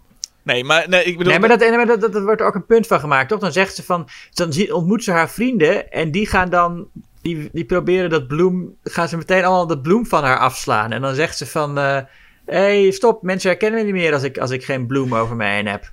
Ja, oké. Maar daar... En dan gaat een van haar vrienden, oh, omdat dat Stoner? even- ja, Stoner, die, die gaat dan bloem van haar arm afschrapen en opeten. Ja. Maar de, de, dat is zeg maar, nu, nu, nu, nu is er dan een soort van krung. Want het- er is ook een scène in het begin, als ze um, eh, in die bakkerij staat, laat ze haar telefoon vallen. En Ja. dan denk je, dat, misschien komt daar nog iets van terug, maar dat is gewoon puur, ik liet mijn telefoon vallen. Dat was het Ja. ook. Maar als zij eenmaal gouverneur is geworden, struikelt ze over alles. En sterker nog, want dat zou nog wat zijn, dat ze steeds over dingen struikelt en een beetje knullig is. Maar zij valt steeds uit het niets. Dus ik denk, er is echt wat mis met haar volgens mij. Want zij valt gewoon uit het niets. Ze staat ergens en dan valt ze om. Ik denk, dat is iets, dit, dit, dit, dit is niet goed hoor. Dit is Nee, die heeft een neurologisch probleem. ja, die moet je, die, die moet je wat mee, hier moet je wat mee doen. Ik zou echt even naar, naar een dokter gaan. Maar eh, dat is dus dat ze ineens, als zodra ze gouverneur is, is ze ineens heel knullig. Is ze ineens een heel ander type dan ik in ieder geval van Gabby heb gezien in het, eh, in het begin. Want ze faalt inderdaad ze moet dan ook die uitslag accepteren. Ja, maar ook omdat ze die hoge hakken moet dragen, valt ze. Hè? Want die eet, en Mark heet hij trouwens, die assistent van haar, Mark. Oh ja, Wat ik, wat, wat ik ook om de een of andere reden niet geloof. dat die Mark heet. Ja, eh, ja sommige mensen hebben een naam en dan denk ik gewoon, nee, zo heet, zo heet die persoon niet. Jij bent geen Mark. Nou, omdat het ook zo'n voor de hand liggende naam is misschien. Het is een naam die je gewoon snel zou verzinnen als ze zeggen verzinnen ze een naam. En ik heb het idee dat dat bij een aantal personages gewoon, dat er een soort druk op stond. Van, oh, de, de Mark. Ehm, Doet je ook denken aan The Room natuurlijk met Oh hi Mark. Dus Ja. hè, dat, dat is een naam waar je naartoe grijpt dan. Maar goed, die Mark die heeft dan ook, die weet haar eh, maten van al haar kleren. En ze vraagt nog, hoe kan het dat je, al die, dat je de maat van alles weet? En dat, dat zegt hij dan niet. Eh, alsof dat iets is wat wij dan wel zouden moeten weten of zo. Van ja, natuurlijk, we- als je als gouverneur gekozen wordt, ja, dan, dan weten ze je maat. Dan weten ze je kledingmaat. En het is, en het is naïef van Gabby dat ze dat niet weet. Nee. Eh, maar goed, dat, dat zij, hij, hij heeft dan ook haar schoenen, maar die waren dan net iets te klein. En daarom Oh. valt ze om tijdens dat, eh, dat- terwijl ze Oh. zich moet... Dan heb ik Ja. dat gemist dat ze inderdaad door die hakken niet kan eh, lopen. Want wordt daarna wel, nadat dat ze eenmaal gouverneur is, wordt er wel steeds gefocust op. Kijk eens, ze heeft slippers aan. ja, Dat is- ja, precies. Dat is het leuke, hè? Want dan is het natuurlijk, is zij, gaat zij niet mee in de hoe het zou moeten gouverneurschap. Nee, ze gaat gewoon lekker eh, eh, korte broek, slippers, dat soort dingen. Ja. Ehm, ze heeft dan de uitslag, moet ze dan, eh, gaat ze accepteren. Dus het is dan ook voor televisie. Nou, we hadden het net al met Neil Breen over al die microfoons die er staan. En al die shots van die camera's van journalisten die er staan. Zelfs die ontbreken hier. Ze staat in een soort van kantoorruimtetje. ja, En er is daar helemaal niemand. ja. En alsnog zien we af en toe, dat vond ik heel mooi, die shots van dat op een gegeven moment in een soort winkelcentrum waar niemand zit te kijken. Er zit volgens mij één vrouw en er eentje ergens iets te eten. En daar wordt het op een scherm geprojecteerd. ja. Dat, dat, eh, dat het toch een soort van groot event is. Dat, maar dus, niemand kijkt erop. Alleen een paar vrienden die kijken het op televisie. Maar zij doet dan... En vlak voor die microfoon staat die bals ook nog dat te bespreken, hè? Dat is een, een, een, een ding wat je heel veel ziet. Dat mensen dingen bespreken waarvan je denkt, dat kan iedereen horen. Zelfs als je op televisie kunnen ze dit nu horen. Maar hij stelt dan, oké, je moet nu dit doen. En volgens mij wat ze moet doen is dan, ja, inderdaad, het accepteren. En daarna meteen afstand van doen. ja. En Accept, then resign. ja, en zij accepteert het dan. Er is er nog die Brown, die, die, die, die, die laat dan ook even dat diascherm naar beneden zakken. Ook zo'n raar moment. Ja. En dan, en dan, maar uiteindelijk is het het idee dus dat zij accepteert. En dan wil ze het weer afstand van doen. En dan zegt die Brown ineens... Ja, maar dat kan niet, hè? Je moet, eh Ja. dat kan pas na drie maanden. En dat was ook echt wel iets van... Als, dat die Balsi dat niet wist, eh, is ook heel... Ja, dat, dat maakt zijn plan nog slechter. Ja. Brown wordt overigens gespeeld, eh, gespeeld door. dat, is een, dat is een beetje. Ja, een, een van de. Nou ja, comic relief. Het is natuurlijk een comedy, maar gewoon een beetje de, het, het domme hulpje of zo. Ja. Die wordt gespeeld door William W. Barber. En die kwam mij heel bekend voor. En ik zet ik, maar hij zit, hij zit in best wel veel eh, films. Hij zit ook in Venom en in Ant-Man and the Wasp. En allemaal als, als heel eh, mini, mini-rolletjes. Maar Ja. eh, ik zat, hè, ik zat met, met het gezicht van hem. Ik dacht, dat doet me toch... En, maar het komt misschien ook omdat hij een beetje op Martin Landau lijkt. Oh. Oké, maar ik. hij is dus misschien de meest... eh, nou, de, de grootste naam, zullen we maar zeggen, van deze film. Nou, hij heeft in elk geval in, in, in, de, in de meeste en de grootste films gezeten, ja. Ja. Nou, en deze, Maar goed, eh, Deze, eh, deze Brown heeft dus in ieder geval geeft ook de informatie van eh, je, je moet nu drie maanden gouverneur blijven. En wat zij dan doet, bij haar acceptatie besluit ze om meteen dure auto's te vervangen. Je mag geen auto's meer rijden, je moet nu maar met de bus gaan. Ja, en maar dat vind ik wel leuk, want ze ontpopt zichzelf meteen als een ja, behoorlijk radicale politicus. En ik ik- eigenlijk wil ik het niet. Maar oké, blijkbaar moet ik het toch doen. Nou ja, dan word ik, ga ik gewoon in drie maanden echt radicaal worden. Ze noemt die mensen ook allemaal bougies. Dat vind ik al leuk. En dan zegt ze inderdaad, eh, replace those climate killer cars with buses. Ja. En eh, dat gaat dus Congresswoman Joe ook echt doen. Ja, dus dat gaat er oh. gebeuren. ik, ik, ik, mag, ik, mag, ik mag niet meer in mijn auto. Ik moet met de bus. Nou, oké. Wat overigens helemaal geen eh, eh, slecht idee zou zijn om gewoon eh, het openbaar vervoer in Amerika is, is natuurlijk legendarisch slecht. De mensen gaan daar alleen maar met de bus omdat ze het auto's niet kunnen betalen. En elke keer als er dan gezegd wordt van ja, we moeten meer, we moeten meer buslijnen hebben, we moeten meer, dan zeggen die Amerikanen altijd van ja, krijg je nog meer verkeer op de weg, wordt het nog moeilijker rijden. Maar dat is natuurlijk niet zo, want als je bussen toegankelijker maakt, gaan meer mensen met de bus, dus zijn er minder auto's. Dus dan zijn er juist minder files. Eh, dus hebben in Nederland doen we dat eh, heel goed. Je ziet, je ziet wel wat in het plan van Gabby eigenlijk hier. Ja, zeker. En ook dat ze er geen gras over laat groeien, maar gewoon meteen bij acceptatie eigenlijk al zoiets in eh, kan laten ja, voeren. meteen zegt, ja. Dat Ik weet niet of ze nou echt, of auto's dan echt verboden zijn in Californië. Maar Nou, ik, ik, ik, ik, ik, ik hoop het niet, want dan zou ze wel ruzie krijgen met haar oma. oh ja, Want die die, zit voor de- die zit me Ja. toch te sleutelen aan een auto. En daar lange gesprekken over te hebben. Ja, hele lange gesprekken met die Meryl dan. Ja, met, met Meryl. Nee, en er was inderdaad die Meryl belt haar op een gegeven moment ook. Ja. En die belt haar dan. En dan zegt die Meryl ook van... Oh, I heard you stop baking. Ik denk, die kijkt ook geen nieuws, hè? Toch?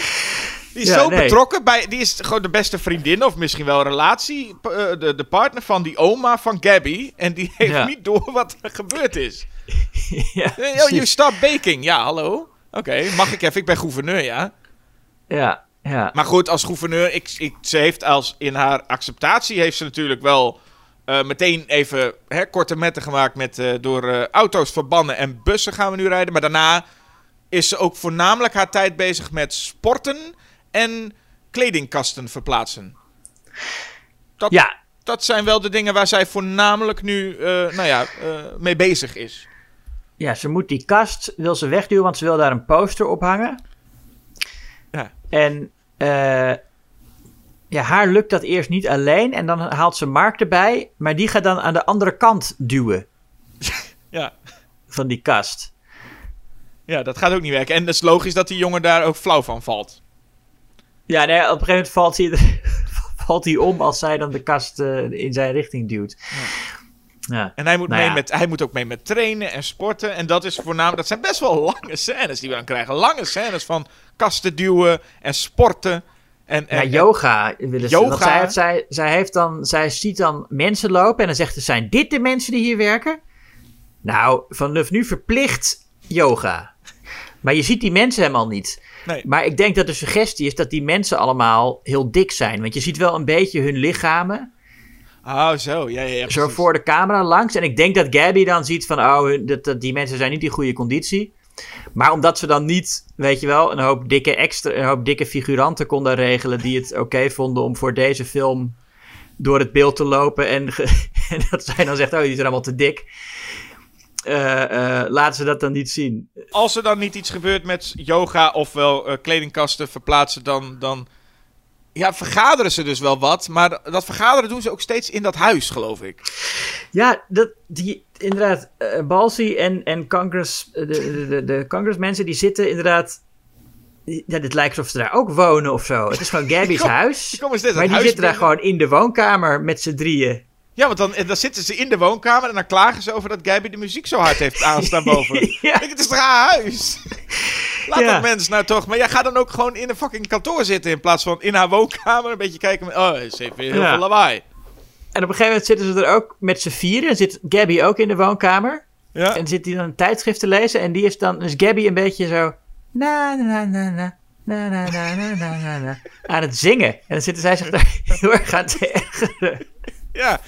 En is het nou ook zo dat die Duitse gouverneur ook in haar huis komt? Of is Ja, dat... die komt ook in haar Er huis. komt Ja. ineens een Duitse gouverneur. Maar dat heeft Balsi wel echt een plan, hè? Die denkt, oh, ik, ik, doe een Duitse, eh, eh, ik laat een Duitse gouverneur komen. En wat zul je zien? Dat zij niet Duits spreekt. ja. Ik, ik weet niet of dat nou de grootste afgang is. Ik bedoel, we hebben het hier over Gabby. Die ineens gouverneur is geworden. Maar als dan blijkt dat ze geen Duits spreekt, ja, dan lig je meteen eruit. Ja, nee, dat is in Amerika. Als, als, als politici die niet Duits spreken, die zijn in Amerika natuurlijk. eh, nou ja, je had Arnold Schwarzenegger. Ik dat is wel waar. Schwarzenegger was, was gouverneur van Californië, dus de Duitsers zijn al wat gewend. Ja, misschien had daar- die Duitse go- gouverneur dacht van... Nou, ik heb nou Schwarzenegger gehad. Ik hoop nu dat Gabby goed Duits spreekt. Ja, Maar, en dat is het eh, mooie, hè. Want ze spreekt Duits.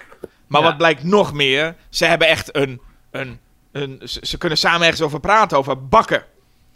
En, en, Ja. en dan komt mijn favoriete zin, die de Duitse gouverneur dan uitspreekt. Hij zegt... My favorite dessert dish is ice cream. Dat vond ik Ja. heel mooi. En dan hebben ze zo'n klik met elkaar. Oh, ik hou ook van ijs. Nou, en dan, en dan, dan, dan kan het niet... Kan het niet meer stuk. Het is een heel lang leuk gesprek. ja die gouverneur, die, die Duitser, die houdt van Rocky Road. Oh, dan En, gaat hij maar eh, uitleggen waar Rocky Road eigenlijk vandaan komt. Ja, en dan zegt hij, ken je dat verhaal? En eh, wat is het verhaal dan? Nou ja, is door een Duitser en die had, die had het gemaakt en Rocky Road genoemd.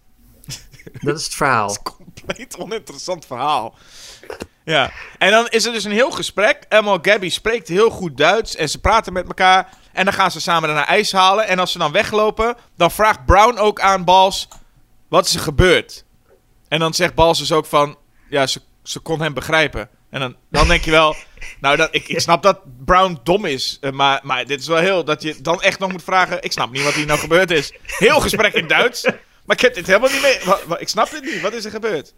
Nou ja, Ja. hij- ze kon hem begrijpen. Wegplan. Eh, ondertussen Ondertussen. is het raarste subplot natuurlijk het verhaal van Richard. Richard, ja.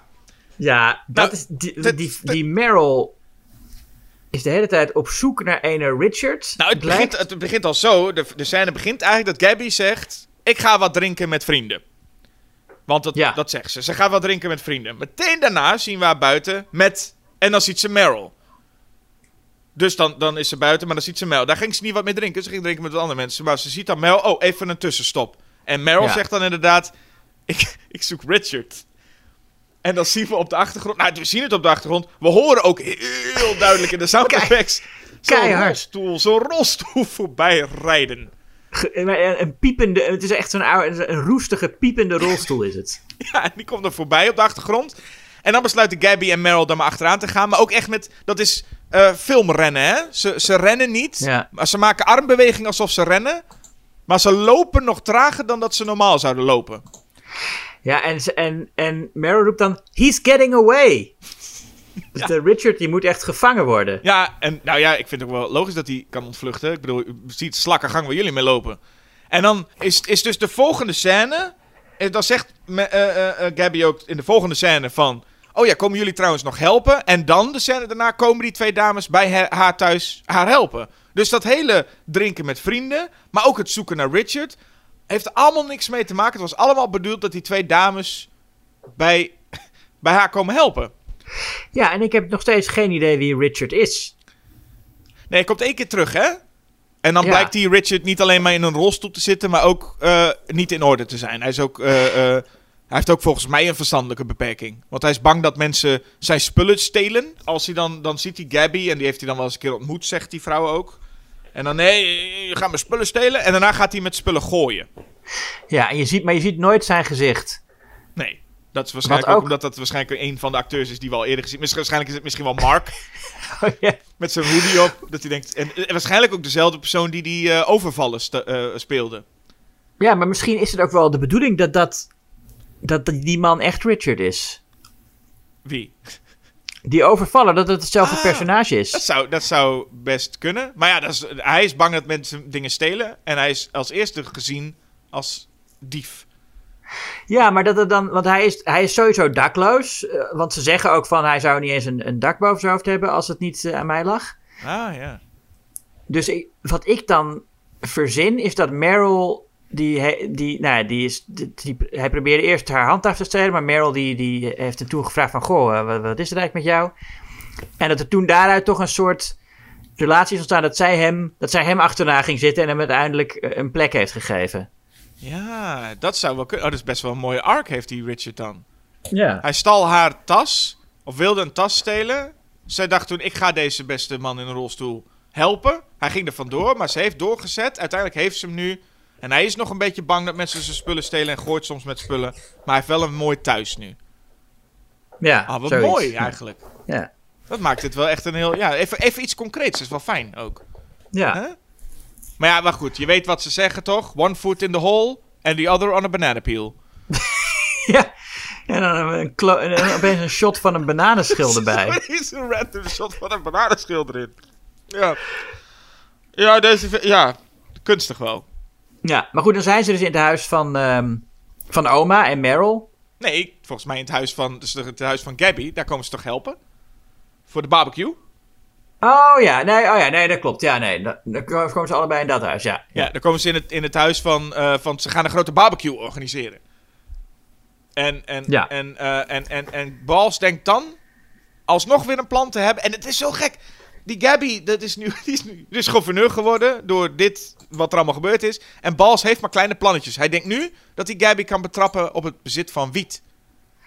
Ja, omdat hij, hij is haar voortdurend aan het afluisteren en telefoongesprekken aan het opnemen. En op een gegeven moment praat ze met haar, eh, haar vriend Stoner. Ja. Dat is ook, ja, dat is de, nou, de Stoner dus. Dat is ook zo'n zo'n typisch eh eh comedy personage. Die dan ook maar gewoon Stoner heet. Ja. En het is dan weer, het is dan zo'n zo'n gesprek wat ook een heel cliché is. Dat je het hebt, je hebt het over iets en iemand die het niet weet wat het is, denkt dat het over drugs gaat. Maar eigenlijk gaat het over wat anders. Ja, want ze hebben het over eh cassave voor in de brownies. Ja, cassaveblad wil ze dan gebruiken. Ja, en dan praat ze ook over van... Oh, kom je het eh, brengen? Ja, ik heb het spul. Het is echt goed, goed, goed spul, man. Oh, kom je het brengen? Het is al lang geleden dat ik dat echt gehad heb. Daar heb ik echt wel even Ja. weer, weer, eh, weer trek in. Nou, Ja. dat, dat, dat, dat eh, hoort die balsie dus. Die denkt, ah, nu heb ik er. En Maar ik, ik vraag me af, want gaat dat nou... Want er is ook eh, wiet in het spel. ik, ik, ik weet het niet precies. Hoe... Jawel. Nee, want Stoner heeft ook wiet. Want, en die gaat uiteindelijk... Per ongeluk is het die wiet die in de brownies belandt. Want iedereen wordt, wordt high. Ja, maar er komt dus een... een, een, een eh, eh, eh, er komen agenten langs. Waarvan ik zeker wist... Oh, er komt nog zometeen een, een, een plot dat deze politieagenten gewoon nep waren natuurlijk. Maar nee, dit moesten Oh. volgens mij echte politieagenten zijn. Nou, we- ja, we moeten, we moeten even, even terug om de hele context hoor. Want. Ja, straks snappen mensen het niet meer. nou ja, wat ik me. Ten eerste bij het telefoongesprek. Ik weet niet of Gabby. of ze het echt over wiet hadden of niet. Want. Nee, nee. Ze hebben het over cassave. Nee, want. Want, want eh, ehm, ehm, Stoner. loopt opeens ook stage bij de kok van Gabby. Oh ja. de chef Picasso, die we ook nog niet besproken hebben, maar dat is eh, haar, haar, haar, haar huiskok. En en Die, ook die, die, eh, die, dat is wel ook leuk, dat die chef noemt hem ook Stoner. Ja. leuk. Is de Ja, Italiaanse chef Ja. die, dan, die dan hem Stoner noemt. Ja, oké, ja. Maar, eh, dus daar, en daarom is, is, is hij ook betrokken bij die barbecue. En ja, hij gaat daar cassaveblad leveren. Maar hij heeft ook wiet. En dat, dat is volgens mij ook voor Gabby. Want hij heeft gewoon die twee zakjes. Dus ik, volgens mij, als we dat gesprek hebben, heeft Gabby het wel degelijk over wiet die ze wil. Maar hij neemt per ongeluk, verwisselt hij de zakjes. Maar, want eh, die, die cassave zou eigenlijk in de brownies moeten. Ja. En als die politie binnenstapt, Dan zeggen ze, haha, we hebben het. En dan nemen ze dat spul volgens mij mee. Maar dat blijkt dus cassave te zijn, toch? Ja, dat is cassave. En dan moet eh, Stoner nieuwe brownies maken. En dan stopt hij per ongeluk wiet in de brownies. Ja, nee, want hij heeft... Ja, nee, precies. Hij, hij, hij, hij, hij dacht dat, dat de agenten echt wiet gevonden hadden en et cetera. Maar ik ga er wel vanuit dat, in ieder geval... Ik ga er vanuit dat als dat telefoongesprek tussen Gabby en Stoner plaatsvindt... Dat ze het dan over cassave hebben, omdat ze het zo... eh, hè, dat ze zo doen alsof ze het over wiet hebben. Maar daar hebben ze het eigenlijk Nou ja, niet over. Want anders dat- hadden ze ook dat- gewoon kunnen zeggen van... Oh, ik wil heel graag wiet. Heb je wiet voor me? En dan denkt Balsi, haha, nu heb ik je. En dan had hij alsnog de grap kunnen helpen met... Oh, maar het was maar cassave. Ja, oké, maar, na- maar dan had hij wel een gesprek opgenomen waarin Gabby het over wiet heeft. Mm, ja, dat zou kunnen. Maar ik heb dus het idee dat de grap zo gaat met... Oh, je denkt dat ze het hierover hebben. Wat in heel veel dingen ook toch gebeurt. Dat je denkt dat ze het over seks of drugs of wat dan ook hebben. Maar ze hebben het eigenlijk over iets heel onschuldigs. En volgens mij lijkt mij dat het die grap is. Ja, Aan de andere kant zou het niks verbazen als dat, dat ook de grap helemaal misgaat hier. Gewoon. Nee, dat, dat, is, dat is inderdaad het cliché wat hier dan eh, gedaan wordt. Ja. Ehm, maar het is sowieso al raar dat zij cassaveblad wil gebruiken voor brownies. Want dat is een soort... Ja, het, het, het is een groente. Het wordt in, in, in eh, de Oosterse keuken wel gebruikt als een soort spinazie-achtig eh, groente. Dus het is helemaal... Dat, dat hoort niet in een brownie, denk ik. Nou ja, je weet het niet. Maar goed... eh, ik weet niet wat, maar ik weet, weten we dus... Want hebben we dat ooit gezien? Waarin Stoner aangenomen is... Of zegt hij dat ooit? Dat hij aangenomen is als hulp van chef?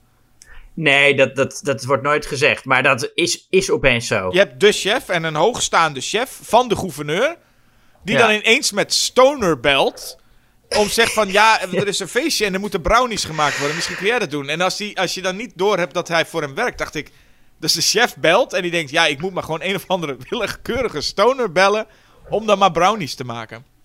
Ja. Maar schijnbaar werken ze dus voor elkaar. Nou ja, goed, dan is er dus de politieagenten. En dat zijn echt, de, dat is echt gewoon, je hebt een, een, een politiepetje gekocht uit de fopwinkel. En vervolgens gewoon een zwart overhemd aangetrokken. En die komen binnenlopen als politieagent.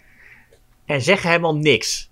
Nee, ze zeggen Die niks. beginnen gewoon, weet je, die kasten open te trekken en rond te kijken. Zeggen helemaal niks. Nee, en ook Stoner zegt niks. En ook Mark, die dan aanwezig is, zegt niks. Ze kijken allemaal gewoon een beetje zo ongemakkelijk om zich heen. Ze lopen rond en dan zeggen ze zo... we hebben, hebben ze. En, we gaan, en ze gaan weer. Ja, dan nemen ze een zakje cassaveblad mee. Ja. En hij zegt ook alleen maar tegen Stoner... Als jij eh, probeert te vluchten, weet ik je te vinden. En dan gaat hij weg. En dan gaat hij weg. En ondertussen gaan ze naar. eh, ehm, eh, hebben ze het feestje. En dan begint iedereen dus aan die, aan die, aan die brownies te kragen. En daarin zien we allemaal mensen. En die hebben meteen een partij lol na het eten van deze brownies. En tot zover snap je dat nog wel. Hmm. Maar iedereen, hè, dat is ook altijd een bekende bijwerking van wiet. Iedereen wil dan ook meteen gaan dansen. En Ja. een feestje bouwen. Ja. En dan is het één groot feest. En eh, inclusief ook een van die politieagenten. Die volgens Ja. mij niet eens een brownie genomen heeft hoor. ja. Maar nee, die- heeft dat cassaveblad zitten roken. ja, daar word je misschien ook wel helemaal, eh, helemaal blij van. Dus want die zit, ook, die zit ook mee te dansen. En Ja. ik weet niet waarom, maar dan moet de film op een of andere manier een dramatische wending krijgen. Die helemaal niet nodig was, geloof ik. Maar het is ineens is het dramatisch. Dan krijgt de Ja, dat- pianomuziek. En dan zegt Gabby ook, ja, alles is nu voorbij. En dan denk je, wat? Wat is hier gebeurd? Wat, wat heb ik gemist? Want het was toch een Ja, leuk ik- feestje? Gabby is, ja, maar Gabby is toch teleurgesteld in Stoner dat hij wiet heeft gebruikt voor de brownies. Ja, maar dat zegt ze ook. Nu is alles voorbij. Dus zij heeft het idee dat nu mensen erachter zijn gekomen dat het wiet was.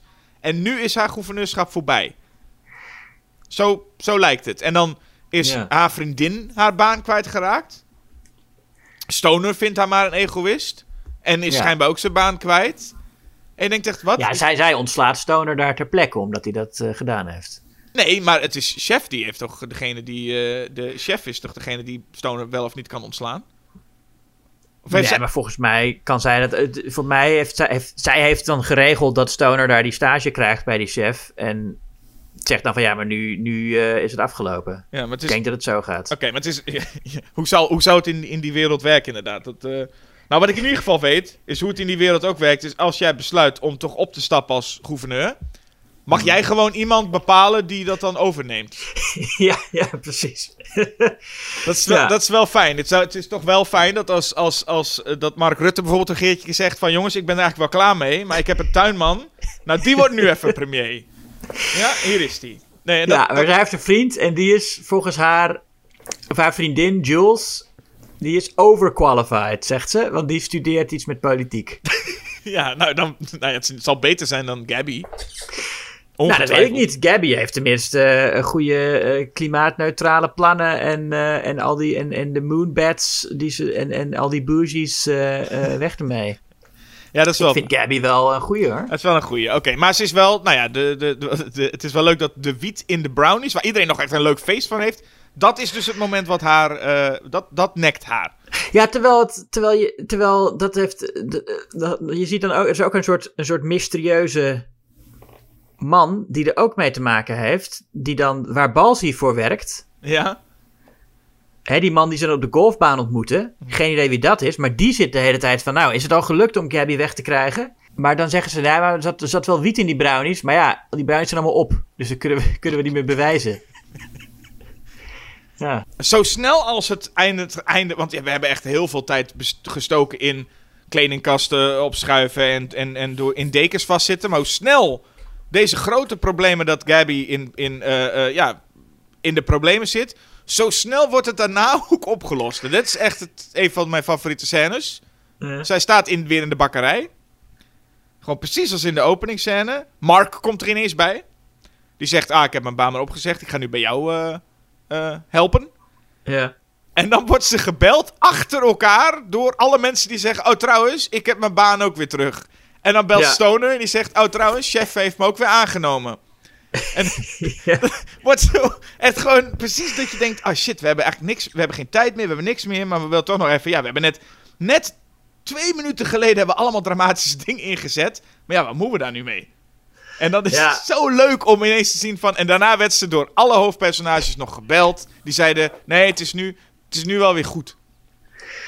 Ja, maar Gabby heeft zelf ook wel een, eh, een, een mooie, inspirerende speech gehad aan het einde van haar gouverneurscarrière.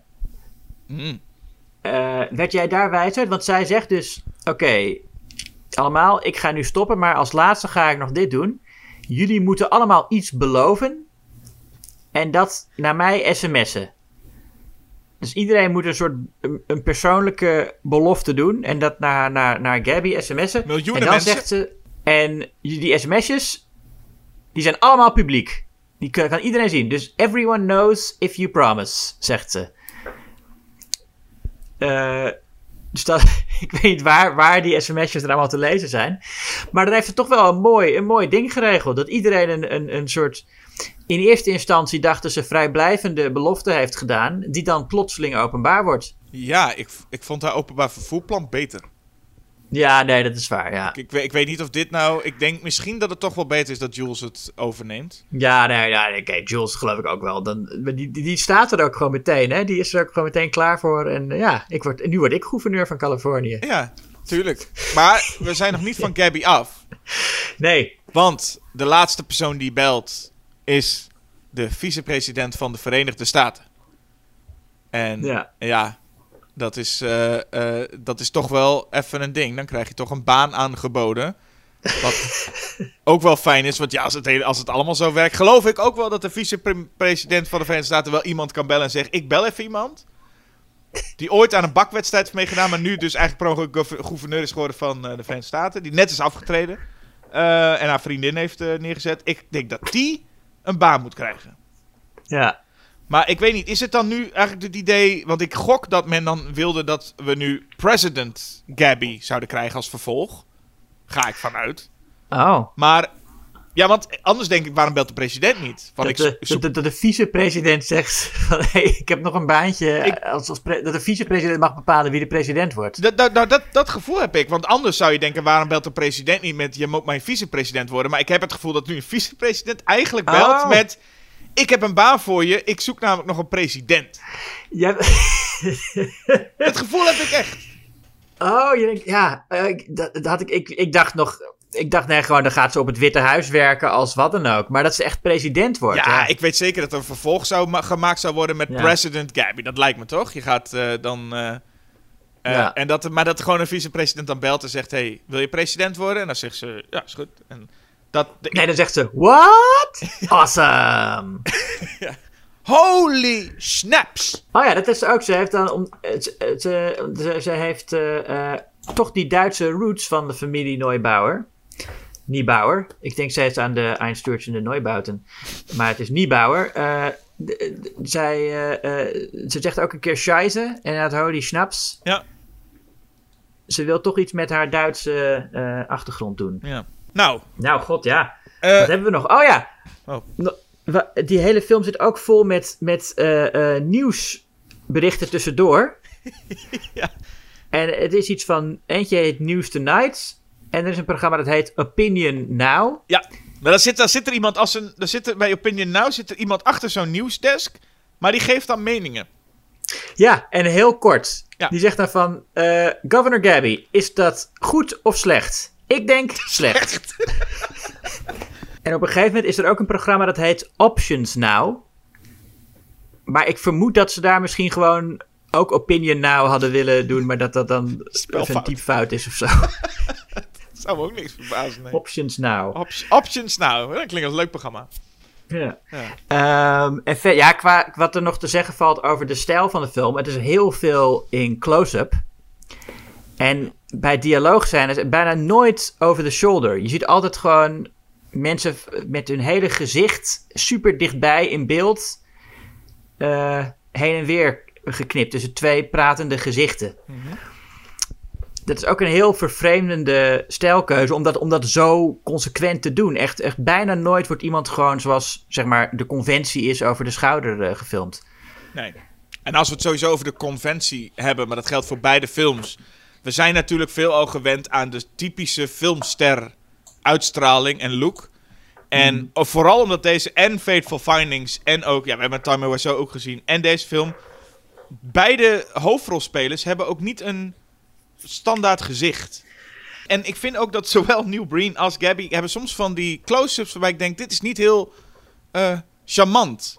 Maar ook haar hele lichaam is ook raar. Nog meer dan bij Neil Breen. Hoe zij dan slapstick doet, is zo ongemakkelijk. Ja.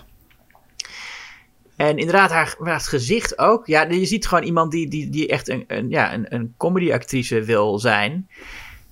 En die ja, een, soort, een soort maniertjes probeert te doen die dan geestig moeten zijn. Maar het, het is fascinerend om te zien dat zij heeft dus alleen maar gekeken naar hoe andere mensen dat doen, maar denkt helemaal niet aan wat maakt het nou grappig of zo. Nee. En dat is toch geestig, want zij zit alsnog in een hilarische film. Ja, nee, dat, dat maakt het. Ja, Governor Gabby is wat dat betreft. Het, dat is natuurlijk een film die op het eerste gezicht. eh, qua concept en qua clichés die erin zitten. veel conventioneler is dan Fateful Findings. Maar doordat ze het allemaal zo raar uitvoeren. worden al die conventies en clichés gedeconstrueerd en ontleed. en word je weer geconfronteerd met hoe raar dat eigenlijk allemaal is. Ja, want het feit dat Governor Gabby is een enorm mislukte comedy, maar eigenlijk daardoor een, eigenlijk een ges- echt geslaagde comedy. Want het Ja. doet precies wat het moet doen. Ja, is veel grappiger dan een, dan een goed gemaakte versie van dit verhaal zou zijn. Zeker, zeker, ja. Nou ja. Nou, je, net, je hebt dus de vergelijking net al gedaan. Laten we dan maar eh, gewoon inkoppen. Waarom, ondanks dat het twee meesterwerken zijn, mogen we wel zeggen. Waarom zou je dan toch voor Governor Gabby gaan en gaat Fateful Findings van Neil Breen de deur uit, Julius? Ja, het makkelijke is natuurlijk om te zeggen... eh, Neil Breen heeft eh, een hele reeks meesterwerken... en Governor Gabby is... Ja, ik, ik heb de andere films van de, de familie Niebauer niet gezien. Maar... ehm, dus dat weet ik eigenlijk niet of die ook zo goed zijn. Maar ja, dat is toch de, de, de, de film van eh, Gabrielle Nie- Niebauer. En ik denk, het is ook... Nou ja, het is ook wel eens leuk om een jonge vrouw in die rol te zien. Eigenlijk al, alle, alle echte, van, Ed Wood tot Tommy Wiseau tot Neil Breen, heb je er nog meer? Nou ja, vast, maar het zijn bijna allemaal mannen. Hè, die, die dat doen. En allemaal, ja, en dus ik vind het leuk dat een keer gewoon een, een, eh, Een vrouw en, en, en ook die dan... Het is een wat empathischer film ook of zo. Het gaat echt over dat, dat zij gewoon aardig wil zijn voor iedereen. Hoe aardig is het om alle corruptie in de wereld weg te halen? Ja, dat is ook waar. Dat is ook waar. Ja. Ik hou, ik, hou het, ik hou het zelf wel kort, want het is eigenlijk gewoon wat jij al zei. Het zijn beide echt wel hele leuke films. Alleen voor mij is het dan zo dat ik het fijn vind dat eh, Governor Gabby zo eigenlijk vrij straightforward is. En ik vind het zo fijn aan Fateful Findings dat het echt ook zelfs dat niet eens is. Governor Ja. Gabby en The Room en dat soort films, of Troll 2, overal kun je nog in ieder geval zeggen... ik snap wat ze wilden doen. En ik vind het zo fijn aan Fateful Findings en Neil Breen... dat je zelfs bij het helemaal uitpluizen van deze film... nog steeds geen idee hebt wat, je, wat hij nou wil en waar het nou over gaat. Ja. En dat, dat, dat stuk element erbij eh, maakt voor mij Fateful Findings toch wel eh, de leukere, betere film. Maar eh, het gaat met pijn in het hart als ik Governor Gabby moet wegstrepen hoor. ja, dat snap ik. Het, ja. het waren beide genot, genot om naar te kijken. En ik zou in dit geval weer zeggen, het zijn wat minder bekende films. Dus we kunnen de luisteraar de vraag stellen, welke zou je weg willen hebben? Maar ik zou in dit geval toch willen zeggen, luisteraar, kijk ze allebei als je ze nog niet gezien hebt. Je mag daarna ook wel de vraag stellen, welke was nou leuker? Maar eigenlijk in dit geval is het gewoon, nee, kijk ze gewoon allebei en vind ze allebei Ja. leuk. ja. En mocht je dan ze beide gezien hebben en dan nog denken, nee, ik wil toch kiezen. Dan dat, dat, dat staat je helemaal vrij om te kiezen. ja, iedereen mag kiezen, altijd, ja. Ja, maar dit was iets minder een strijd. Eh dat komt vast wel weer. Eh, eh, we, iets meer, we zijn het even eens, denk ik, grotendeels. Hè? Eh, ja, nee, zeker. Allebei meesterwerken, absoluut. Allebei meesterwerken. Ja, dan eh, laten we ons maar opmaken voor de volgende discussie die wij gaan voeren over een eh, twee weken nieuwe podcast, nieuwe aflevering. Ja. En we gaan weer even terug de horror in. Zo, Ja, we gaan, zegt het wel. we gaan terug naar 1985. Twee horrorcomedies gaan wij bespreken. Namelijk twee zombie-comedies. Return of the Living Dead en Reanimator. Yes. Dus dat, is, eh, dat wordt weer wat, eh, nou ja, klassiek over horror gauwhoer. Maar dit, dit is toch wel iets wat eh, ja, we jullie niet willen onthouden, luisteraar. Stap in de magische wereld van Neil Breen of Gabrielle Niebauer. Yes, en vergeet ook zeker niet te subscriben. Dat, dat wil zeggen abonneren. Mocht je Engels niet zo goed zijn. En verder ook liken, dat is dan leuk vinden. En commenten, dat is dan commentaar leveren. En laat ook overal een recensie achter waar dat maar kan. En neem een abonnement op het blad Schokkend Nieuws. Dat immers ook nog altijd een- de, de, de laatste filmglossy van de Benelux. Dapper houden wij ons staande in een eh, wereld die steeds vijandiger is richting papieren media. Wij blijven het gewoon doen. Print. Hoppakee. Want zo, dan kun je ook gewoon lekker de tijdschrift openslaan thuis. En hoef je niet de hele tijd achter al die schermen te zitten van je. Jezus, je bent alleen maar met schermen bezig. En met podcasts. En met, met likes op hives. Doe even eh, normaal. Ga gewoon een, een blad lezen. Zijn nou met likes op Hives? Ja. Nou, hoe heet het tegenwoordig? Facebook. Terwijl jullie eens nog even zich eh, een paar jaar in gaat halen, eh, gaan wij afscheid nemen. Maar eh, go- goed, eh, goed betoog, eh, Julius. Ja, dank je. Alsjeblieft. Bedankt voor eh, eh, eh, en het betoog, maar ook de rest van de woorden die je hebt uitgesproken in deze podcast. Ja, ook bedankt voor al je woorden, of bijna allemaal. V- voor bijna alle woorden? Ja, nee, ik vond, ik vond de- het, het woord het vond ik niet zo goed deze keer. Maar de- voor de rest Ik- voor allemaal, allemaal bedankt. Eens. Oké, dan bedankt daarvoor. En bedankt, luisteraars, naar het luisteren naar al deze woorden. En excuses voor een paar keer het woord het wat ik heb laten vallen. Bedankt, eh, luisteraars. Jullie zijn al lang afgehaakt, geeft niks. Eh, ik zou zeggen, tot de volgende keer. Tot de volgende keer. Doeg, doeg.